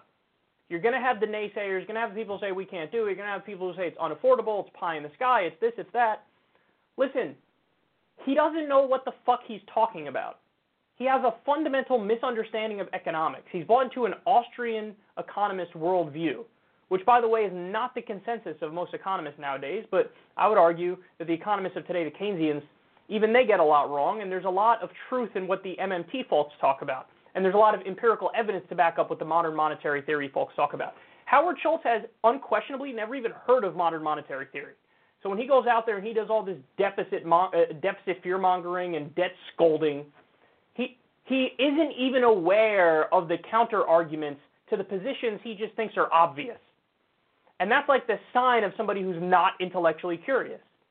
Is that, you know, listen, when you control your own currency, you can be very flexible with it. Very flexible. In fact, as a general rule, and MMT economists have proved this, um, public deficits mean private surpluses. So usually, when the government is uh, running in the red, the private sector is actually doing well. So we should think about why that is, and then we should ask the question: Hey, is it does it always make sense to want to like balance the budget? Is that is that concern always legitimate? Or sometimes is it perfectly legitimate to do deficit spending? There have been people predicting like the collapse of the Japanese economy for a long time because they have a lot of debt. And it simply hasn't happened. Maybe this perception of like, oh my God, the debt is going to lead to a giant crisis and the debt in and of itself is a problem, maybe that's a fundamental misunderstanding of economics. And they don't, again, they don't even bother to try to understand the counter arguments, to try to look at the empirical evidence to see if, you know, hey, maybe the raw number, talking about the raw number of debt makes no sense. Maybe you need to go to the debt to GDP ratio, which is a better measure of how you're doing. And then furthermore, maybe you need to look at um, not just the numbers, but also massive political instability leads to something like inflation or helps to lead to something like inflation. When in their mind, they just think like debt equals bad, because debt is the same as a household with debt. It is fundamentally not the same thing. Josh, uh, Josh Johnson, who's in a lot of debt and he lives three doors down from you, um, that dude does not control his own currency. Personal finance is a lot different from when you're a sovereign government and you control your own currency. So, point is, guys, don't the the debt fearmongers are bullshitters. Number one. Number two, they don't really know what the fuck they're talking about. They've never bothered to try to learn the counter arguments to their positions. And um, also, they always trot it out only when it comes to doing shit that helps you. When it's issues of healthcare and education, ah, how can we afford it? A Green New Deal to give people jobs and to uh, fight back against climate change? Ah, uh, don't be unrealistic. So just realize they're they're transparent. These folks are. Have, has anybody ever deficit mongered over uh, war? No. No, they don't do it. Bailouts for Wall Street? No. It, uh, it is necessary to save the economy. Why isn't it necessary to save the economy to wipe out student loan debt? I would argue it is. I would argue it is. Why is it not necessary uh, from a humanitarian level and a moral level to cover everybody in this country with health care? So we have 32 to 45,000 people that die because they don't have health care every year for some reason a Wall Street bailout is absolutely necessary. You can't question it. We have to go into debt to do it. It makes perfect sense. But when it comes to actual actual people and helping them, no, nope, can't do that. Unrealistic, pie in the sky. And then, uh, you know, I also have to point out he keeps misleading people on the cost of Medicare for all. He keeps saying, "Oh, 32 trillion, we can't afford it. We can't afford it." If we keep the system as it is, it's going to cost 37 trillion. According to a study from the University of Massachusetts Amherst, Medicare for All saves $5 trillion over a decade. So he doesn't tell you that. He tries to give you a big scary number and say, oh my God, we can't do it, big scary number. He doesn't tell you what it would be like if we didn't do it. It's worse if we don't do it. And um, final point is this. There's a lot of misinformation out there on the Green New Deal. A lot of people have been tweeting me, hey, why aren't you talking about the Green New Deal? Why aren't you talking about the Green New Deal?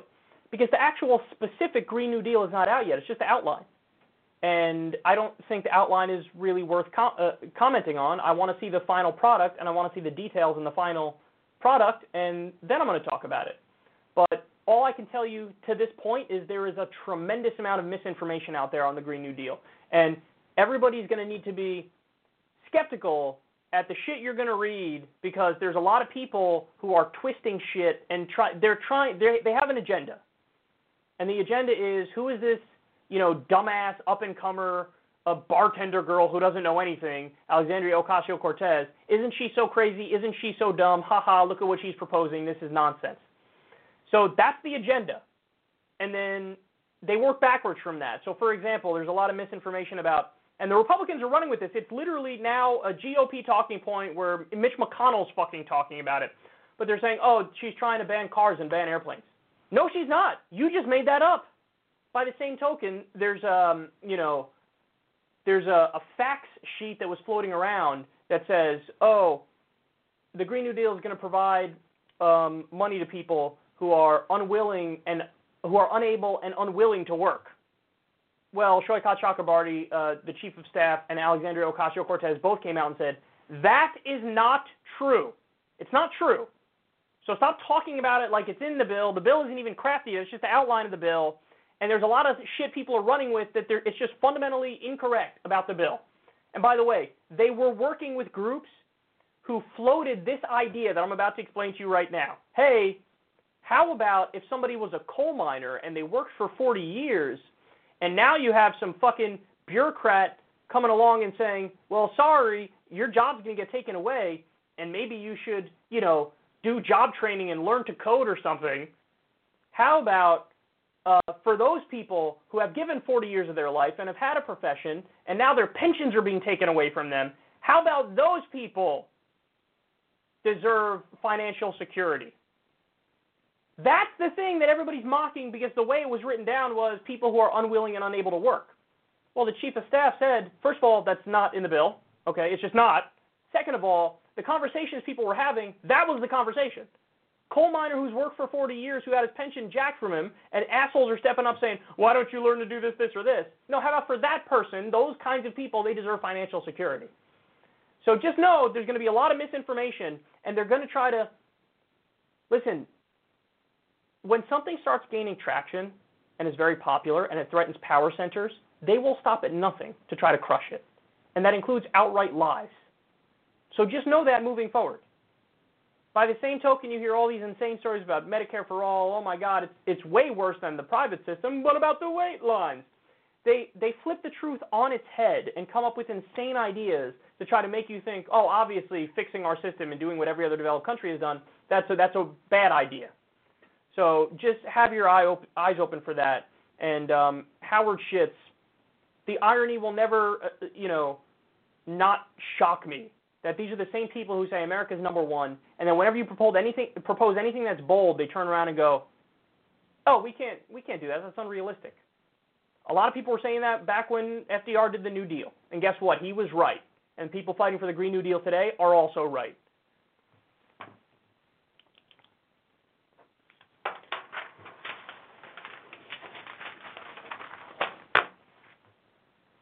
All right, one more on Howard Schitz.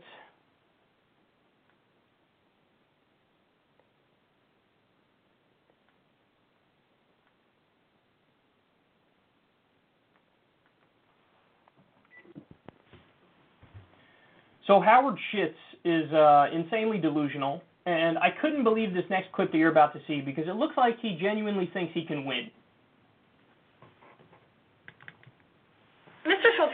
Question that we received the most of by far ahead of this town hall was about your potential impact on the 2020 race. So on that topic, let me bring in yes.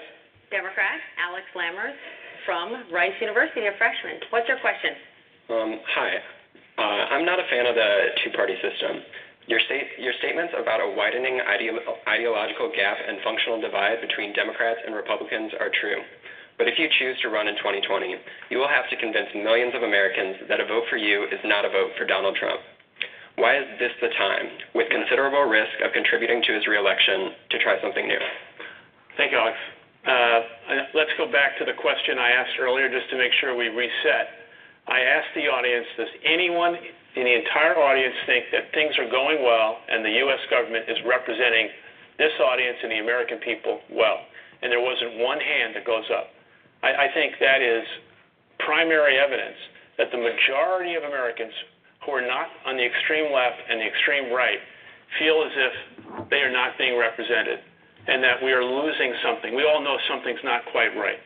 And so when I look at the situation, I have a strong belief that it's time to disrupt the two party system that is broken, that is based on revenge politics. And now people have asked me, how could you win?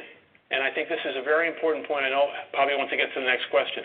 Is that in the last almost 30 years, every presidential election basically came down to eight to 10 battleground states. But can you imagine a situation if I run for president, we will be on the ballot of every state, and then the majority of every state, almost 50 states, a couple of them will not be in play, but let's say 45. For the first time in over 30 years, everyone's vote will matter. So if you're a Democrat in a red state, your vote doesn't matter because it's predetermined, and vice versa. But in a three three person race in almost 50 states, for the first time in over 30 years, American people have a voice and their vote really counts. And I'm I'm here not saying I'm against the Democratic Party. I'm here saying I no longer recognize how far left they've gone. I just don't see myself in the party, and I believe that the majority of Americans feel like I do. The far right and the far left does not represent them, and they're looking for a home. There's so much to say about that. So first of all, I'm now officially calling on John Kasich to jump in the race as an independent. Why am I doing that? The answer is very simple. He is going to jack maybe 2% of the vote from the Democratic candidate, and he will pull more from the Democratic side. Um, basically, elitist Democrats in Washington, D.C., and New York, and some places in California they would pick a guy like Howard Schultz over the inevitable lefty who's going to win the primary on the Democratic side, whether it be Elizabeth Warren or Bernie Sanders or whoever. So even though Howard Schultz is an absolute joke, um, there he is going to chip away at like two percent, and he's going to pull entirely from the Democratic pool. So we need to have the same kind of force on the right then. So John Kasich needs to jump in and take his 2% and chip away his 2% from, from the right wing side, which he will do. He will do that if John Kasich runs. So it, it would be a civic duty of John Kasich to run, but I don't think he would run because I think John Kasich is the kind of person who would look at Howard Schultz and go, I actually like kind of like Howard Schultz, and I agree with Howard Schultz, and I would vote for Howard Schultz. So it's not like Ross Perot. When Ross Perot ran, he actually took evenly from the Republican pool and the Democratic pool. And even though he got like somewhere between 16% and 19% of the vote, he got zero electoral votes. Um, and he took evenly from both sides, so he didn't really serve as a spoiler. Now, by the same token, when it came to Ralph Nader and when it came to Jill Stein, they didn't act as election spoilers simply because of the numbers. They didn't get enough votes to actually spoil it. And then on top of that, you still had like 9% of Democrats voted for Donald Trump so it's kind of crazy to blame somebody who got like less than 1% of the vote and say she's the reason Donald Trump won when 9% of Democrats voted for Donald Trump and Donald Trump chipped away at the Rust Belt. And even if you gave all of Jill Stein's votes to Hillary Clinton in the Rust Belt, Trump still would have won. So, first of all, the, the answer is um, ranked choice voting. Everybody should be screaming about ranked choice voting. And this is an issue now where centrist type Democrats and lefties can get together and agree and say, hey, listen, man, you hate Howard Schultz, I hate Howard Schultz. We all hate Howard Schultz. That's why I've been dunking on him on Twitter for the past since he fucking floated the idea that he might run, and he's been ratioed every time he tweeted. There's a solution here. The solution is ranked choice voting, because then even the theoretical idea of somebody being a spoiler, it wouldn't happen. It's not going to happen because then you get to rank it. Hey, my number one choice is uh, Bernie Sanders. Then my number two uh, you know, maybe whoever the Green Party candidate is, then my number three, whoever the Libertarian Party candidate is, then my number four, Howard Schittz, then my number five, Donald Trump. So when you have ranked choice voting, oh, my first one doesn't have enough, it defaults to my second. So that's the answer, and everybody should be pushing for that. But here's the thing, again, about Howard Schultz that drives me fucking crazy. Is that he portrays himself as this outsider. Like, oh, you have this two party system. Two party system's fucked up, right? That's why, hey, I'm the answer. He says, Does anybody think the system's representing them? You guys all said no, that's why I'm running. But Howard, you don't represent them either. You don't represent them at all. Your whole campaign to this point has been based on what you're against. And the shit you're against is the shit that the polls show the American people are for. 70% of Americans want Medicare for all. Every fucking speech you've given and every interview you've given since you said you were going to run was you saying we can't do Medicare for all. So as he, he portrays himself as a solution, as he's a part of the cause of the problem, dude, the only reason you're being taken seriously is because you're a fucking billionaire and you're buying yourself legitimacy. That's the problem. The problem is money in politics. And you're fucking part of that problem. So stop selling yourself as the solution. And again, I can't stand the false equivalence of like, well, you know, far right's crazy, far left is crazy. Here you got the far right fucking pushing for policies that are overwhelmingly unpopular that everybody hates, and here you got the far left pushing for populars that are uh, pushing for policies that are overwhelmingly popular. They're equally bad, and I'm in the middle, so vote for me. I'm here to disrupt the two-party system. You do know an independent has never won, right? You could say George Washington was part of no party. Of course, he was our first president. But outside of George Washington, an independent has never won. The closest anybody ever got, um, even as a third party, was uh, Teddy Roosevelt when he ran the first time around and got 27% of the vote. But then he had to run as one of the two major parties in order, in order to win. Listen, we had this debate not that long ago where I was talking to people on the left and basically explaining to them that no, no, you, you're not getting the, the systemic issue here. It is simply not possible for an independent to win. It is simply not possible for a third party to win in this country. I wish that wasn't the case. I wish we did have a, a system where we had like six different viable parties, but we don't have that system. We would need, we would need, in order for an independent or a third party to win, you need proportional representation. You need a parliamentary system. You would like to have ranked choice voting. Those are the policies that would that would open up our system and change our system. But every president we've had outside of uh, our first president, who was in no party, George Washington, every president we've had has been part of one of the two major parties at the time. Now, there, there's been changes in that front. So, like, for example, there was a time when we had the Whig Party, there was a time when we had the Democratic Republican Party, Federalist Party. So, we've had different parties, but at every uh, step in U.S. history, it was either no parties, Washington, or it was a two party system.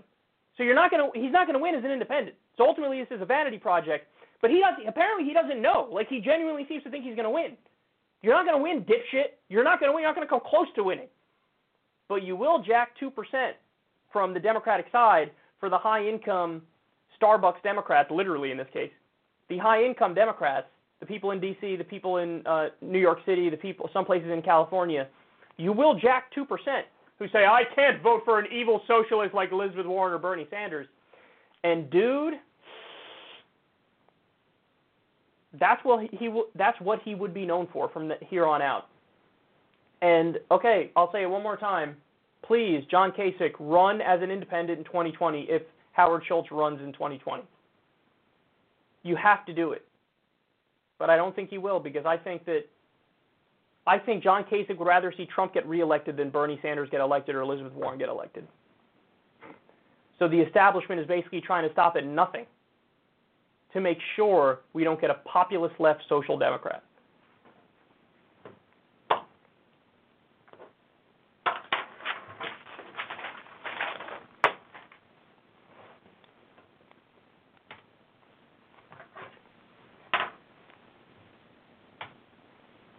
All right, Kamala Harris.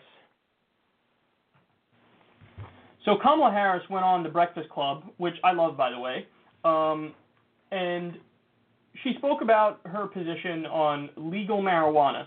Now, you're going to see here not just what she said um, about her position, but what happened four years ago or five years ago in 2014 when she spoke about the issue of legal marijuana back then.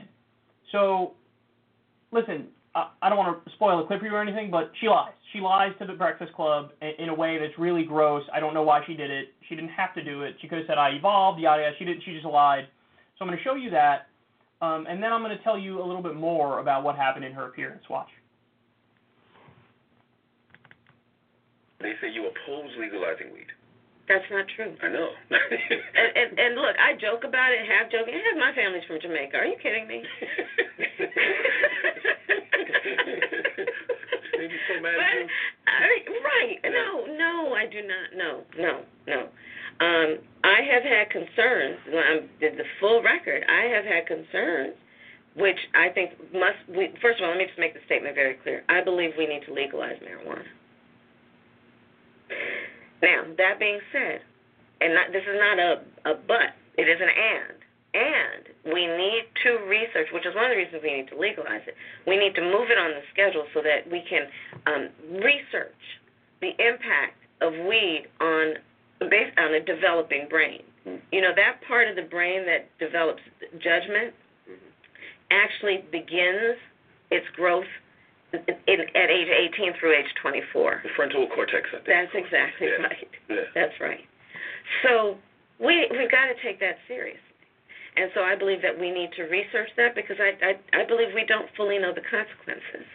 Um, the other issue that that that we've got to address is is how we're going to measure impairment when somebody has been smoking weed in terms of driving. Your opponent, Ron Gold, says that he is for the legalization of marijuana recreationally. Your thoughts on that? Um, I that he's entitled to his opinion. She fucking laughed at it. Now, I need everybody to understand something. If Kamala Harris had said in that interview, I used to oppose legalizing marijuana. In fact, I was a strong opponent of it. But then, because I read this, this, and this, and I spoke to this person and that person, I've evolved on the issue. And I know some people would call it a flip flop. You can call it whatever you want to call it. The fact of the matter is, today, I'm a sincere believer that we need to uh, legalize, tax it, and regulate it. And I will 100% fight for that policy. And if I don't, you guys hold me accountable. If she said, if she was honest and she said, yeah, I used to be against it, now I'm for it. I, I swear I would not be doing this segment. There's no way I would be doing this segment if she was just honest. But she wasn't honest. She lied. And now that undercuts her credibility. And now I think that if she's president, is she going to legalize marijuana? I don't think so. I don't think so because what if you were actually going to do it, then why wouldn't you just be upfront in that interview and say, "Listen, there's a video out there of me and people have seen it. I laugh when I'm told that my Republican opponent wants to legalize marijuana, and I was against legalizing marijuana. But here's why I changed on the issue, and here's why you can trust me now." Like if she were to just be open and upfront about it, then I honestly would not be doing this segment. And if anything, I'd give her credit. But she didn't. She made it seem like she was never against it when we have her on video laughing at the idea of legalizing it. So I, that really undermines her credibility. I don't know why she'd do that. I mean, I guess she's relying on the fact that the media is not going to call her out on that.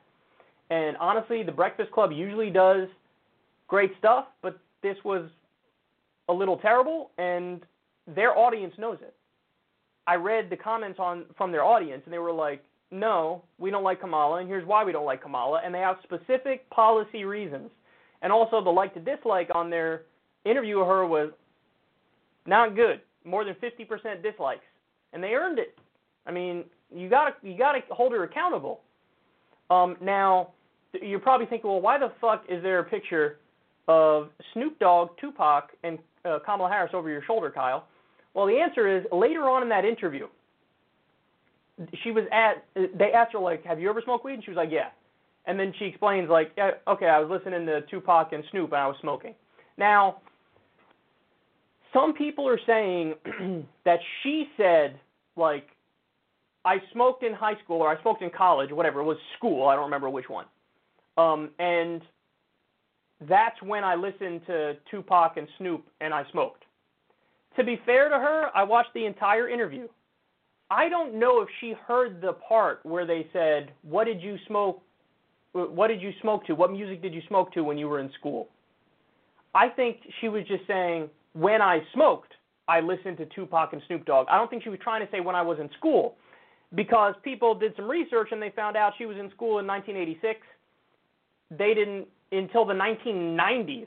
Tupac and Snoop weren't out. So you can't have listened to Tupac and Snoop in 1986 when they weren't out until the 1990s. So in other words, people were saying that's another clear brazen lie. You were trying to say you listened to them in school when you smoked, but they weren't even out yet when you were in school. But again, to be fair to her, I watched the whole interview, and what it sounded like to me was she wasn't saying when I was in school I listened to Tupac and Snoop and I smoked. She was just saying that when I smoked I listened to Tupac and Snoop. But then the only other option is she smoked for a long time. Okay, so she was smoking weed back in high school, back or back in school. I don't know whether it was high school or college, but then all the way through the 1990s. So for five-year period or more. Now I have no problem with that. If anything, that makes you more likable, and that makes me think like, okay, you have the perspective of somebody of a regular person, and not somebody who's in their ivory tower looking down at everybody. But those are the only two options. Either you lied about, oh, when I was in school, I was smoking and listening to Snoop and Tupac. Either that's another total lie, which I don't put past you because you lied elsewhere in this interview. Either it's a lie or you weren't lying and you were just saying, I smoked and listened to Tupac and Snoop, but it was like years later, which means you were smoking for a while.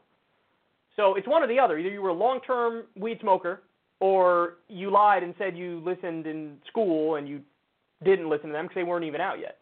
But Kamala Harris, man, listen, one of the lefties has to win. Oh, don't do it. She's honestly, she reminds me of Hillary quite a bit, Kamala Harris now. I don't think she's as bad. I think she's a little bit better, okay? And she's a little bit more savvy as a politician. But ultimately, I think she's very similar to Hillary. I do. I do. And the time it's not it's not time for a corporate centrist. It's just not. It's time for a populist left social democrat that's what we need. So there's a couple of the candidates who I, I'd I'd be happy if we got any of a number of candidates, but can't say I'd be too excited if we get Kamala or Kirsten or Cory Booker or uh, Julian Castro or Pete Buttigieg. You guys got to check out who Buttigieg is. Nobody knows who he is. Or Amy Klobuchar Jar or Howard Schitz or um, any of the other like centristy candidate. Now the breakfast cereal is thinking of running. I forgot to tell you guys. The breakfast cereal is like in New Hampshire, shaking hands. That's Hickenlooper. He's a breakfast cereal. You wake up to a bowl of Hickenloopers, which is disgusting. But anyway, um, Kamala Harris lies for no goddamn reason. There you have it.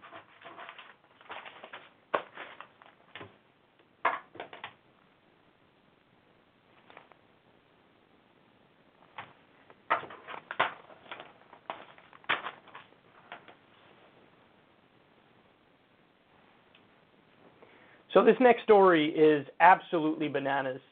Take a look at this. So Ken Klippenstein says uh, Benjamin Netanyahu, the Israeli prime minister, deleted uh, their tweet and replaced war with Iran with combating Iran. Excuse me, my voice is fucked up. Um, hmm. That was not a plug for seltzer, but I'm already the big seltzer sellout, so who gives a shit even if it was. Um, now, I re- I retweeted this when it first came out because I was like, holy shit, they're saying the quiet part loud again. So the original tweet said, what is important about this meeting, because uh, Netanyahu met with other heads of state in the Arab region. Um, what is important about this meeting, and it's not it is not in secret because there are many of those, is that this is an open meeting with representatives of leading Arab countries that are sitting down together with Israel in order to advance the common interest of war with Iran. See, this is what happens when you're in your ivory tower too long and you're only surrounded by other elites for too long. Um, you forget that there's this population of people out there who don't agree with you and they don't like you and they think you're a warmonger asshole and that you have to couch things and you have to soften the blow when you try to steer people in a certain policy direction. And he forgot that. And so he's like, yeah, Con, we want war with Iran. Everybody agrees, right? Yeah, yeah. Let's uh, let's do war with Iran. So this has to do for you know sectarian reasons.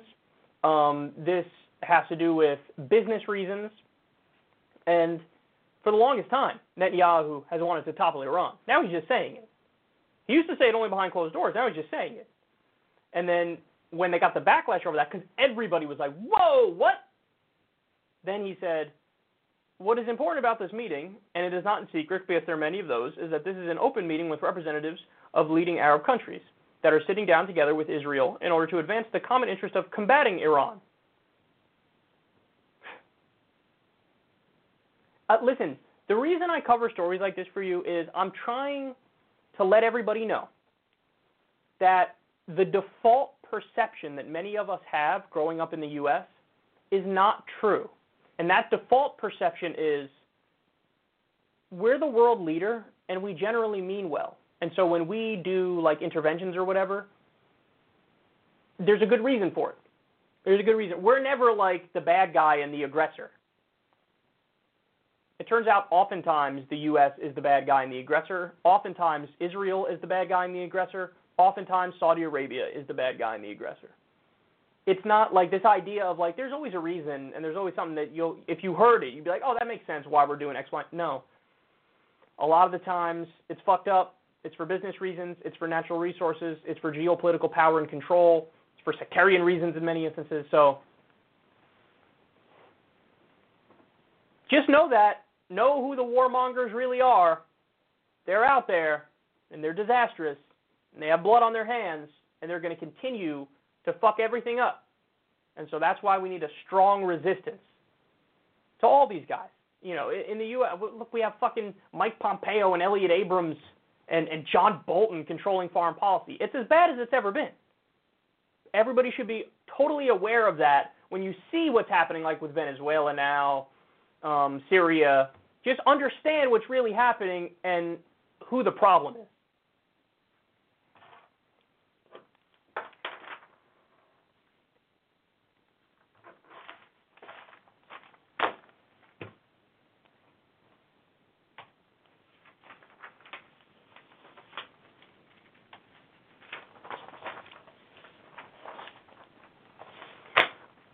Right, let me do one more, and then I'll take a final break. You guys are going to get a kick out of this one. This is very impressive, if I don't say so myself. So, Katie Halper went on Fox News, and she absolutely lit up Laura Ingraham and her right wing guest on the issue of Ilhan Omar and the false claims of anti Semitism against her. Take a look. Katie, you say that uh, Omar's comments are both not anti-Semitic, and you you didn't have a problem, I imagine, with the first comments. No, I mean I have a problem the apology with hearing her as an anti-Semite. She said something. This is how anti-Semitic it was, apparently. She said something that Thomas Friedman, major supporter of Israel, has said. Thomas Friedman said an applause that Bibi Netanyahu received was paid for by the Israel lobby. There's nothing anti-Semitic in there. What is anti-Semitic, though, if you want to talk about anti-Semitic tropes and playing into those, is what Kevin McCarthy, who along with Donald Trump is going after Omar, what he said in a tweet that he deleted, Soros and Bloomberg and Steyer were buying the election. Now that is an anti-Semitic trope that he definitely played Okay, into. He deleted the tweet, Okay, but he never apologized. Schumer has said things that are very Islamophobic, for instance, and no one asked him to apologize. There's this double standard. But no pattern. You see no Oh, no, pattern there is, there's among a some of pattern these that if you newer speak out- congresswomen speak out against who seem to equate money with equated with anti-Semitism. Chuck Schumer, for No. said that, that there's no peace in the Middle East because Well, Palestinians I- hold okay, so. Katie, Of course, we say it's our land. The Torah sa- says it. But they don't believe in the Torah. So, that's the reason there is not peace. Is theocracy. The reason why there's a state of Israel is because the Jewish people were almost exterminated from the face of the globe, and they did not have a sanctuary place they could go to have their own state. There wasn't a state for Jews to be able to call their own. know, by the I way, it's their, it's the their, Holocaust. You guys and then by the way, it's their, and it's their land. We don't have to agree with absolutely every Well, decision their yeah. government makes, but it is wrong to attack them as a people. Well, no one attacked him as a peaceful Wesley. I We're just saw that tweet. AIPAC. I'm a Jew. I'm a person. No one attacked me because I don't support AIPAC. Millions of Jews This- don't support AIPAC, and that's why there are all these But this is the problem. Because Let- let me- Jews like me are really tired of having AIPAC, which is a very small but very powerful elite minority representation of Jews. It's very tiresome to have them speak, claim to speak for all Jews, and conflate Jewish identity with unquestioning support of Israel, which This is an is the anti-Semitic problem. in itself. This, let me just say this for you. This is the anti-Semitism. Yeah. this Donald Trump had actually this- condemned the people in Charlottesville. And this you, is the Matt, you in the dynamic is- communications, if I right? could please oh just my say God, that. we're making it This is the dynamic. Let's stay. Let's let's stay. on Okay, you let's gotta stay I gotta tell you, guys, guys, guys, stop, Jews in statement. That was incredible. Listen, they're not ready. They're not ready. You know, we've been talking about this for a while. You guys are well aware of it. That's why when I went on Fox News, the two times I went on Fox News, um, the the videos got insane uh, views and everybody was talking about it because Fox News is used to having the punching bag lefties. Like, I'll bring them on and then we'll fuck them up. but then this new generation, we're not fucking around with you. Listen, we we live this stuff. We eat, sleep, and breathe this stuff. We follow politics like we're junkies. I mean, I'm in, I'm injecting politics in my arm like a heroin addict. So I, like, you're not gonna you're not gonna corner me. You're not gonna find a way to make a point where I'm like, oh, your hacky talking point has now convinced me. No, I know what I'm talking about. They don't know what the fuck they're talking about. I'm gonna fuck them up. And that's exactly what happened with Katie Halper here. They can't they have not a single solid argument against what she's saying. So they look like the fools that they are.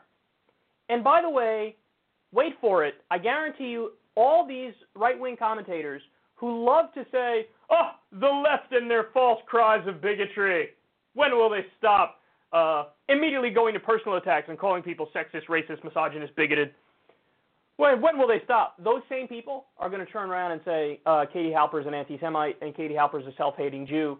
We just covered uh, Ben Shapiro segment where he said that about Glenn Greenwald. Rolls off the tongue as if it's nothing. Like just yeah, Glenn Greenwald, uh, anti-Semite, rabid anti-Semite, uh, self-hating Jew. The same people who are like, how could you with false claims of bigotry, cannot wait to do false claims of bigotry for political hack purposes. So I think Katie Halper did an incredible job there. I don't think Fox News knows what they're getting with this new generation of lefties. We actually know what we're talking about. So the old generation of lefties, not really lefties, more liberals, who don't have a backbone and who don't know how to argue and make a point because they kind of half agree with the right, it's not those days anymore. It's not those days anymore. So we're coming with a, a fucking boatload of substance to dump all over your head. That's some weird ass imagery, but nonetheless, I proceed. Wonderful job there from Katie Halper. And that will be the first and last time she's on Fox News.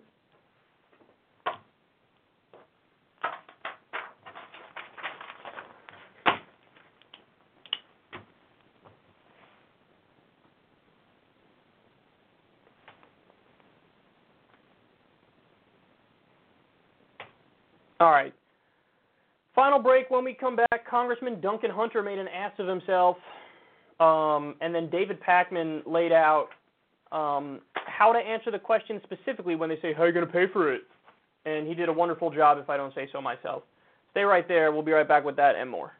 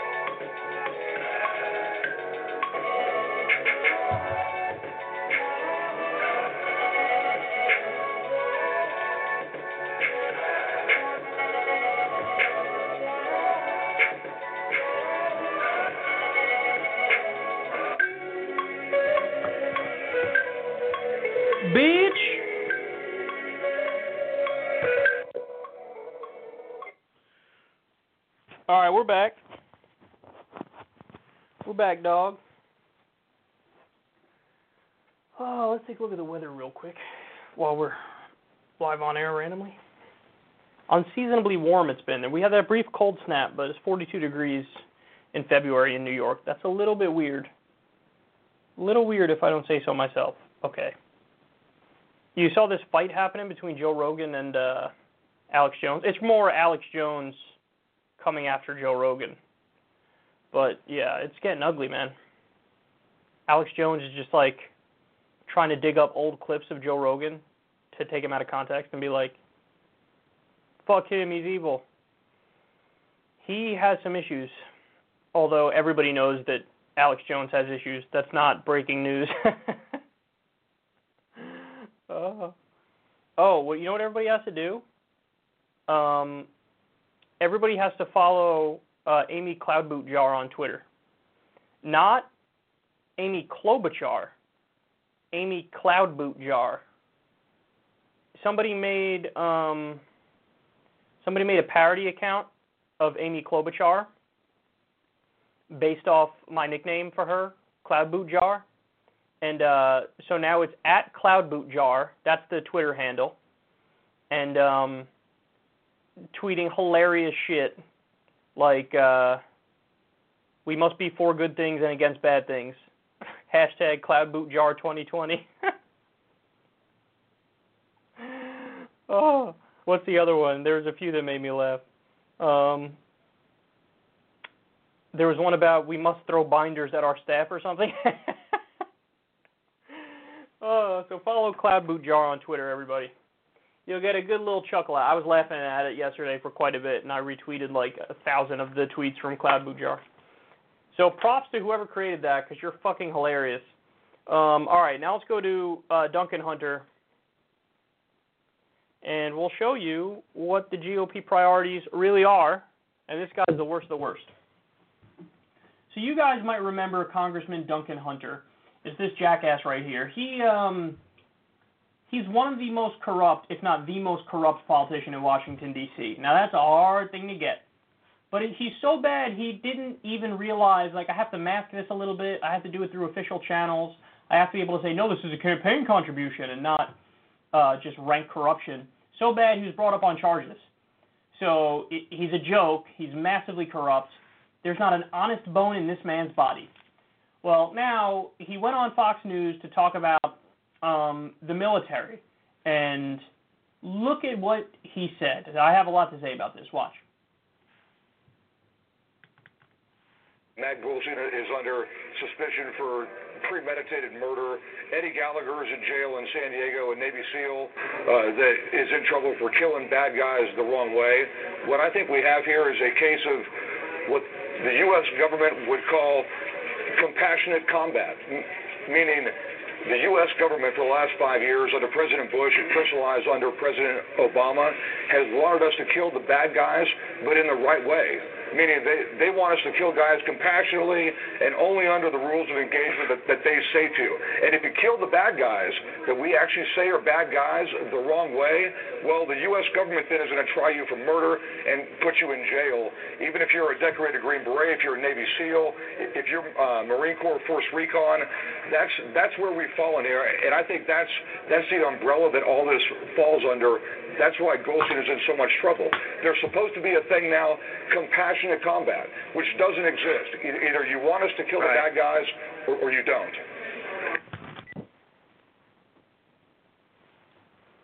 All right, so first let's state the obvious. You made that up. Nobody said that. You said that. Compassionate combat. That's something made up by the right, and then they act like it's something the left has been promoting. As if anybody, like, in the circles I run in, which is the left circles, has anybody ever said, I'm for compassionate combat? No, we're for ending the wars because we shouldn't be in illegal offensive wars. So they just make stuff up and just say, yeah, I don't know, this is what the left believes in. They don't actually, but I said it, so just take my word for it. Oh, okay, we're on Fox News. That sounds good.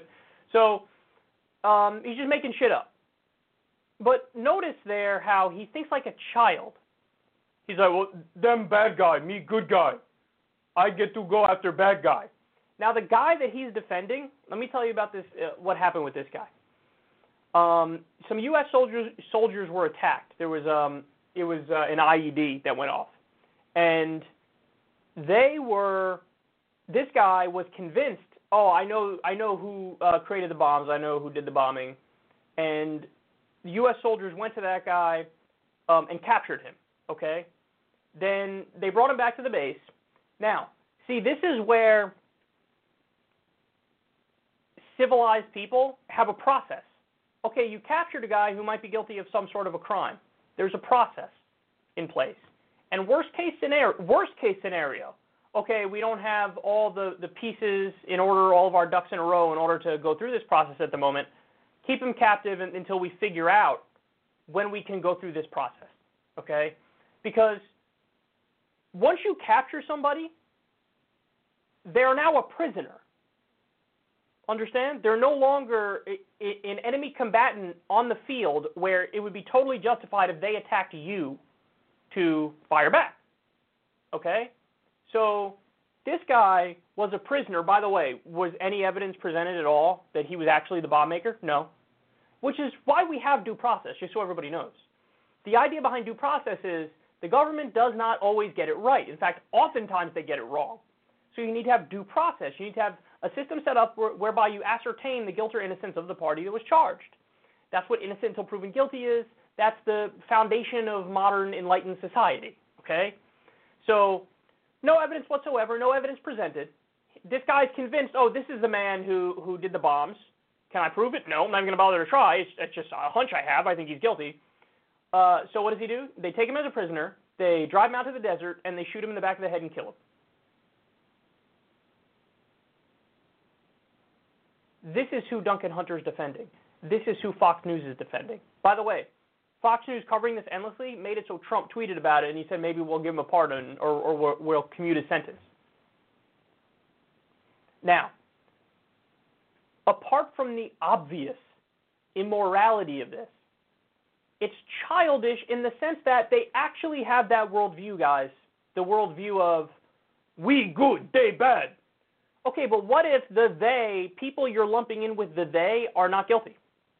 What about that? Are they still bad because they're nominally on the opposite side of you, even though they're not part of any op- uh, opposing force? This is how they think. Me good, they bad. Like when Blackwater did the uh, the massacre in the square in Iraq, and then were found guilty of war crimes. Are we still good in that instance? Are they good? Is that what that is? Well, uh, what do you believe in? Compassionate combat or whatever the fuck he said? I believe in not massacring civilians. like as if that's like a cut like that's supposed to be controversial. Like, oh, he's against murder. like that's supposed to be duh.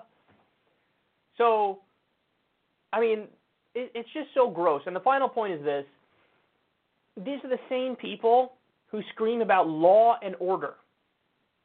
Think about the irony of that you can't have that both ways. Either you believe in law and order, in which case you're supposed to say, you have these laws, so here are these things that are not supposed to be violated. And then when they are violated, I am one of the types of people to stand up and say, no, we will not stand for this. We must have justice. When you say I'm a law and order person, that's what that means. But what they really mean is, I'm going to scream law and order. And what I mean is, against minorities. I mean it against um, people in other countries. I mean it against lefties.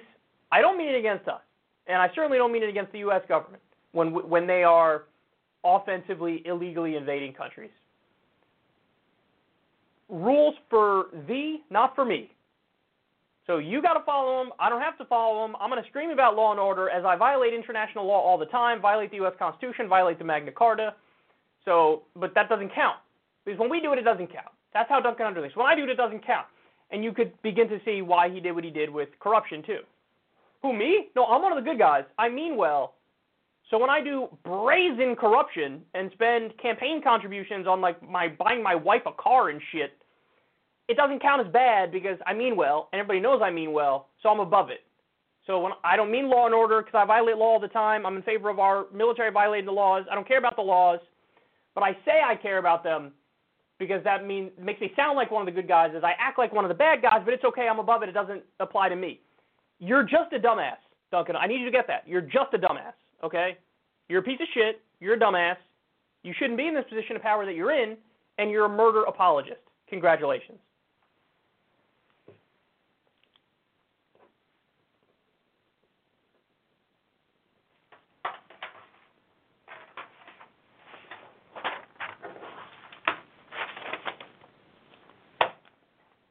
All right, let's go to David Pakman.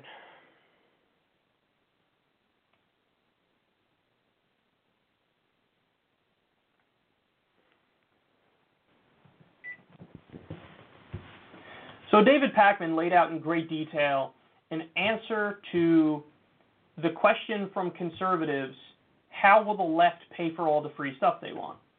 And this is really wonky, but I love it for that reason. Look at all this detail. How to pay for all of that free stuff liberals want to give you. Here's examples, then we'll add them up. If we reverse the Bush tax cuts, we would raise $488 billion a year. If we reverse the Trump tax cuts, we would raise $164 billion a year. If we ended the wars in Iraq and Afghanistan, we would raise 127 billion a year. Um, in terms of uh, ideas to pay specifically for Medicare for all, if we add a 7.5% employer payroll tax on companies, but we exempt the first 2 million in payroll. If you're a business with $100,000 in payroll, you're exempted. You pay nothing. The idea is to protect smaller businesses. We could raise 390. It, it says a million, but it's actually a billion. That, that's my mistake. Um, and that would, on average, actually save businesses $9,000 a year. Um, we could add a 4% taxpayer tax on income, exempting the first $29,000 a year that would raise 350 billion a year. It would net save families because remember families are already paying for premiums and co-pays and all of that. If we did a carbon tax of $73 per ton on businesses, we could raise $300 billion a year. A wealth tax, similar to what Elizabeth Warren has proposed, if you tax wealth above $50 million at 2%, and wealth above a billion dollars at 3%, you would raise 275 billion per year. Some other ways to raise money. Um, if we increase top marginal tax rates, if you create a 40% rate between 250 and 500,000 a year, and a 45% rate from half a million to two million dollars a year, and then a um, it's I believe supposed to be 50% rate between two and 10 million a year, and then a 52% rate above 10 million a year. These are taxes on really high earners. You raise 180 billion dollars if we raise the Social Security payroll cap from currently it's around 128,000 to 250,000, you raise 120 billion dollars per year. There are Wall Street speculation taxes which we could put in place, half a percent on trades, a tenth of a percent on bonds, um, 0.005% on derivative trades. That would raise $55 billion per year. We could look at estate taxes. You could do a 45% tax on estates over $3.5 million, and then a 50% tax on estates over $10 million, 55% estate tax when you get to $50 million estates, and if people are uh, uh, passing on estates bigger than a billion dollars, a 77% estate tax. That would raise $31.5 billion. We could end fossil fuel subsidies. That would raise $26 billion. There's an accounting measure called LIFO, which means last in, first out. You don't have to understand what it is, but um, that would eliminating that would raise 11.2 billion. And if we raised the long-term capital gains rate from 15% to 20%, that would raise $5 billion. Now, you don't need nearly all of this stuff. This is the really important thing. I've given you given you a list of a dozen or so ideas for how you can raise money. You might not like some of that stuff, so let's just pick and choose one configuration. So now let's compare what these programs would cost versus what we might save. Um, Medicare for all, tuition-free public college, paid family, paternal, maternal leave, and the Social Security expansion. We're talking about 1.432 trillion. I'm only picking a few of those ideas I mentioned to you. What if we eliminated the Bush and Trump tax cuts, did the employer and household tax that I mentioned, exempting, of course, the first 2 million in payroll for businesses and the first $29,000 in income for families, and raised the Social Security cap to 250,000. That would raise 1.5 trillion dollars. Yeah, I, I thoroughly enjoyed that. Um, now he he says it uh, a different part in the video that you didn't see there that I'm not even getting into the fact of the matter that modern monetary theory has now taught us that the way we think of deficits is not the proper way to think of deficits. So therefore, you don't even necessarily have to do these things that I'm about to lay out. But he says, I'm gonna, I'm just gonna take what the right said, buy into the right's logic, and respond on their grounds. So in other words, I'm going to assume that they're correct when they say you have to pay for X, Y, and Z, and then I will respond using that logic and then breaking it down for you so that you have a solid answer, even if you accept their framing of it, okay? Which I, I think is awesome and makes perfect sense. And he, he lays out clearly, hey, even if I accept your your concern trolling of who's going to pay for it, not only do we have a way to pay for it, we have a way to pay for it and then some. And you don't even need to do all of these options that I'm laying out for you. And then, you know, I've spoken about this before. He kind of touched on it there. Um, you can do a mix of, of raising taxes on the rich, but also cutting spending in other areas. And like he said, this is how much we'd save if we end the Iraq War, if we end the Afghanistan War. So in many instances, it's not even like uh, you know new taxes. You're talking about basically reallocating funds.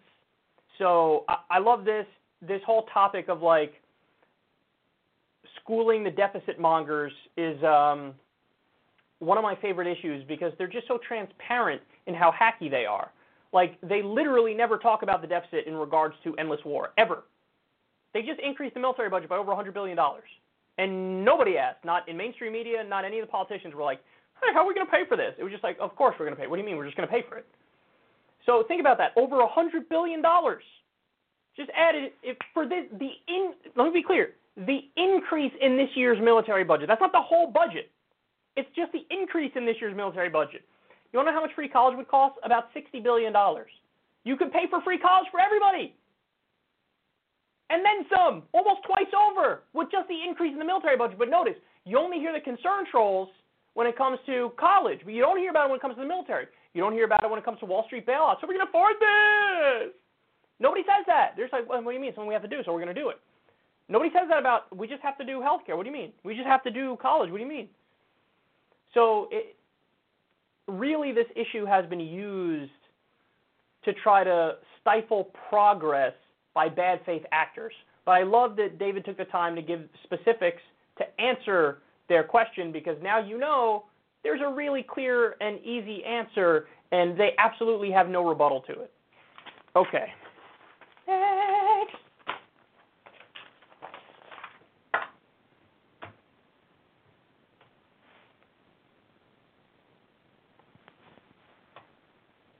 Oh wait, did I? What have I done, bitch? What have I done? Oh, I went to the wrong graphic. All right, give me a second. Let me pull up the right graphic. What have I done? I got two more stories for you. One of them involves um, economic suicides, which is very sad, and the other one involves fake news, which is not sad. Sad.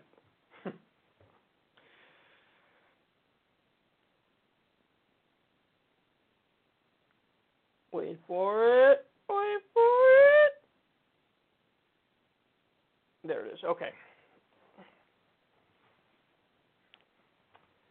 So there's a study that came out a couple of years back that uh, I saw Jordan Uhl on Twitter uh, sent out, and I wanted to share this with you. There, there was a book written about this too, but this is Forbes reporting it. Take a look. A dramatic spike in suicides between 2008 and 2014 and 2010, excuse me, can be linked to the economic crisis, according to a study published today in the British Journal of Psychiatry. This was uh, published back in 2014, actually. Uh, researchers from the University of Oxford compared suicide data uh, from before 2007 with the years of the crisis and found more than 10,000 economic suicides associated with the recession across the U.S., Canada, and Europe. There has been a substantial rise in suicides during the recession, considerably more than we would have expected based on previous trends, says lead author Aaron Reeves, a postdoctoral researcher in the sociology department at Oxford University, and says senior author David Stuckler, uh, also of Oxford, suicides are just the tip of the iceberg. Uh, these data reveal a looming mental health crisis in Europe and North America. Now, they go on to explain very clearly that they were able to link it to economics. Now, they also say, um, obviously, you're much more likely to commit suicide if you also have mental illness. You also have a you know predisposition to depression. So it really it, it's a, a confluence of factors. Is confluence a word? If it's not, it should be because it fits in this sentence nicely.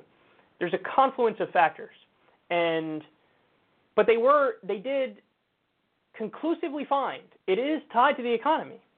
And they go on to say one of the main reasons we know this is the suicide rate was worst in was the worst in Greece, and it was best in Sweden and Scandinavia. And they explain how you have you know the social safety net programs in in the Scandinavian region, which really soften the blow of any economic downturns and make it so that people don't feel insanely desperate. Whereas Greece is like the other end of the spectrum, where their economic downturn hit the hardest, um, and it was worse there, and so suicide shot up. Now in the U.S. again, a lot of suicides from um, the economic crisis, and I mean, listen, this is this is an issue that nobody talks about really, and it's it's really important. Now, I want to plug something. I, I just watched it the other day. Andrew Yang running for president. He was on Joe Rogan's podcast, and it was a really great conversation. He laid out in detail um, his philosophy and why he thinks UBI, Universal Basic Income, which he frames it as the freedom dividend. It's like you're a stockholder in America, and so you get a piece of the pie for being a stockholder in America. Um, he he thinks that's part of the solution, and, and they had a really great conversation about the looming crisis of automation that we're actually in the middle of right now. That we're you know constantly losing uh, the most common jobs that people have are now it's being automated. So that's a great conversation. Check that conversation out. But what you get is a sense of the way the transitioning economy really screws working people and how this needs to be addressed. And I thought that this study highlighted that in a way that no other fact could. That we have thousands of people who end up committing suicide, at least in part because of the economic downturn. So it shows you that poverty kills and bad economics kills. So when we come out here on this show and we argue for a living wage, a right to a union, an end to outsourcing, uh, Medicare for all, free college, when we fight for these policies, there's a lot that's riding on it. I mean, from one argument is just, hey, this is common sense, this is logical. Look at all the other developed countries and they function better. But th- there really is a strong moral argument that this prevents death and desperation among people. And I mean, this study should shake everybody to their core because here's the even worse news, if it can get any worse. There's another crash coming. It's just a matter of time.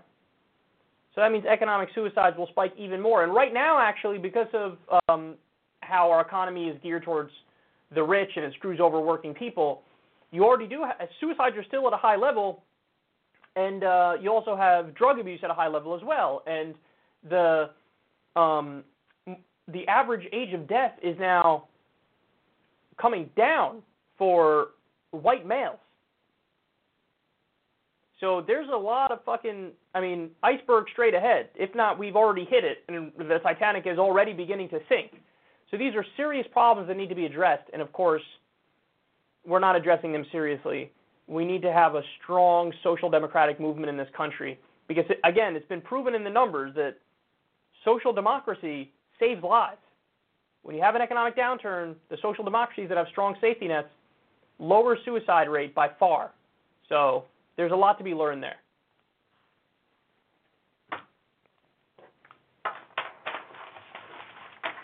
All right, final story of the day, bitch. All right, so this story got me irrationally angry. It's from Yahoo News. Bloomingdale's issued an apology on Monday for selling a shirt that read fake news, and it has since removed the item from its department stores.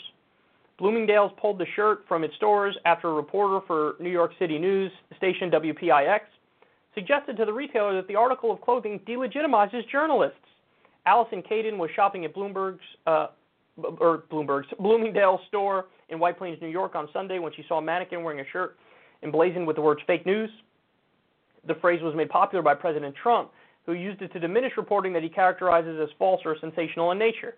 Hey, Bloomingdale's, Caden tweeted, this isn't funny or fashionable. It further delegitimizes hardworking journalists who bring real news to their communities. Okay, I am somebody who is part of this journalism community. Now, I don't fancy myself a journalist or a reporter. Some people do. I don't agree with them. I think I'm more of a political commentator. But as somebody who's part of the broader community, fuck off. so, people don't really remember the chronology on this either. So, it wasn't Donald Trump who first screamed fake news. It was not. It was actually Hillary Clinton and Democrats who said it about Trump and the Russian misinformation that was being spread on the internet in order to get him elected. So it was Hillary and the Democrats who let the cat out of the bag, and then Trump, in typical Trump fashion, he just took it and ran with it. And he said it so often that everybody began to think, oh, he's the one who came up with it. But he didn't. It was actually the opposition party. So here's the point about this story that annoys the shit out of me. We all know that if, if let's say Trump never picked it up and never ran with fake news, and it was just the Democrats using it against uh, the right, this person never would have been outraged by it. They would have been like, oh, yeah, it's a shirt that says fake news, and there's fake news that exists in the world. What's the problem? But because of political reasons, because Trump says that they don't like it, they're like, oh, uh, this is offensive. I don't care about you being offended. I don't give a shit. So nobody is allowed to like that shirt or buy that shirt because you don't like it?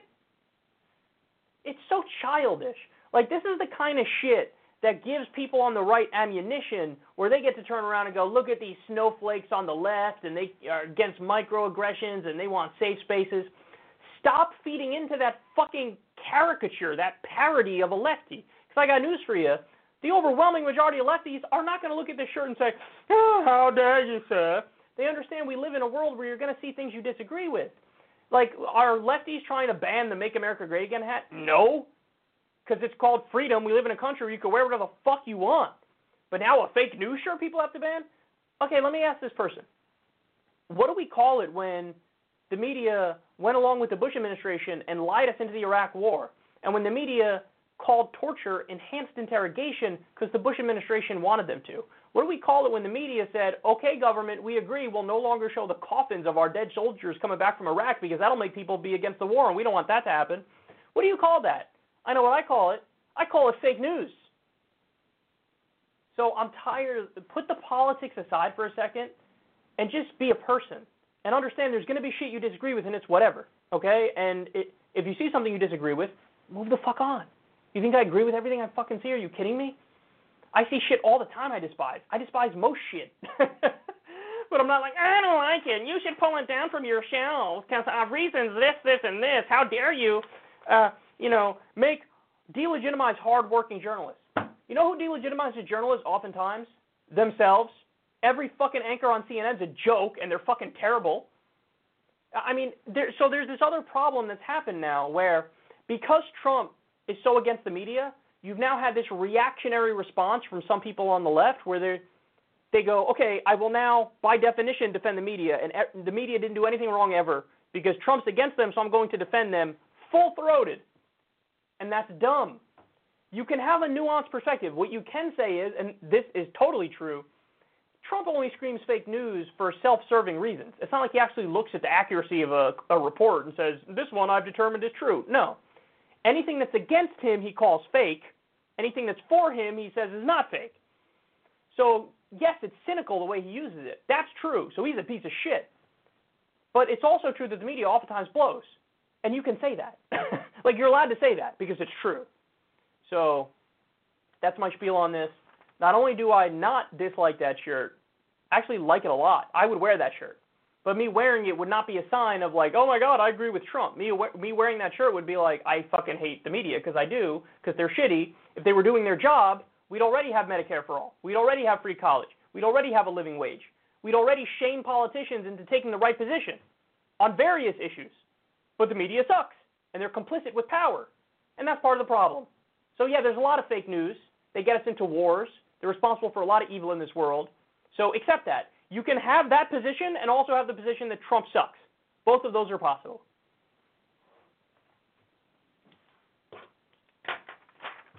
All right. We're done, Zoe. I love you guys. We'll talk to you soon. Everybody have a happy Valentine's Day and the rest of your day. Much love. I'm out. Peace.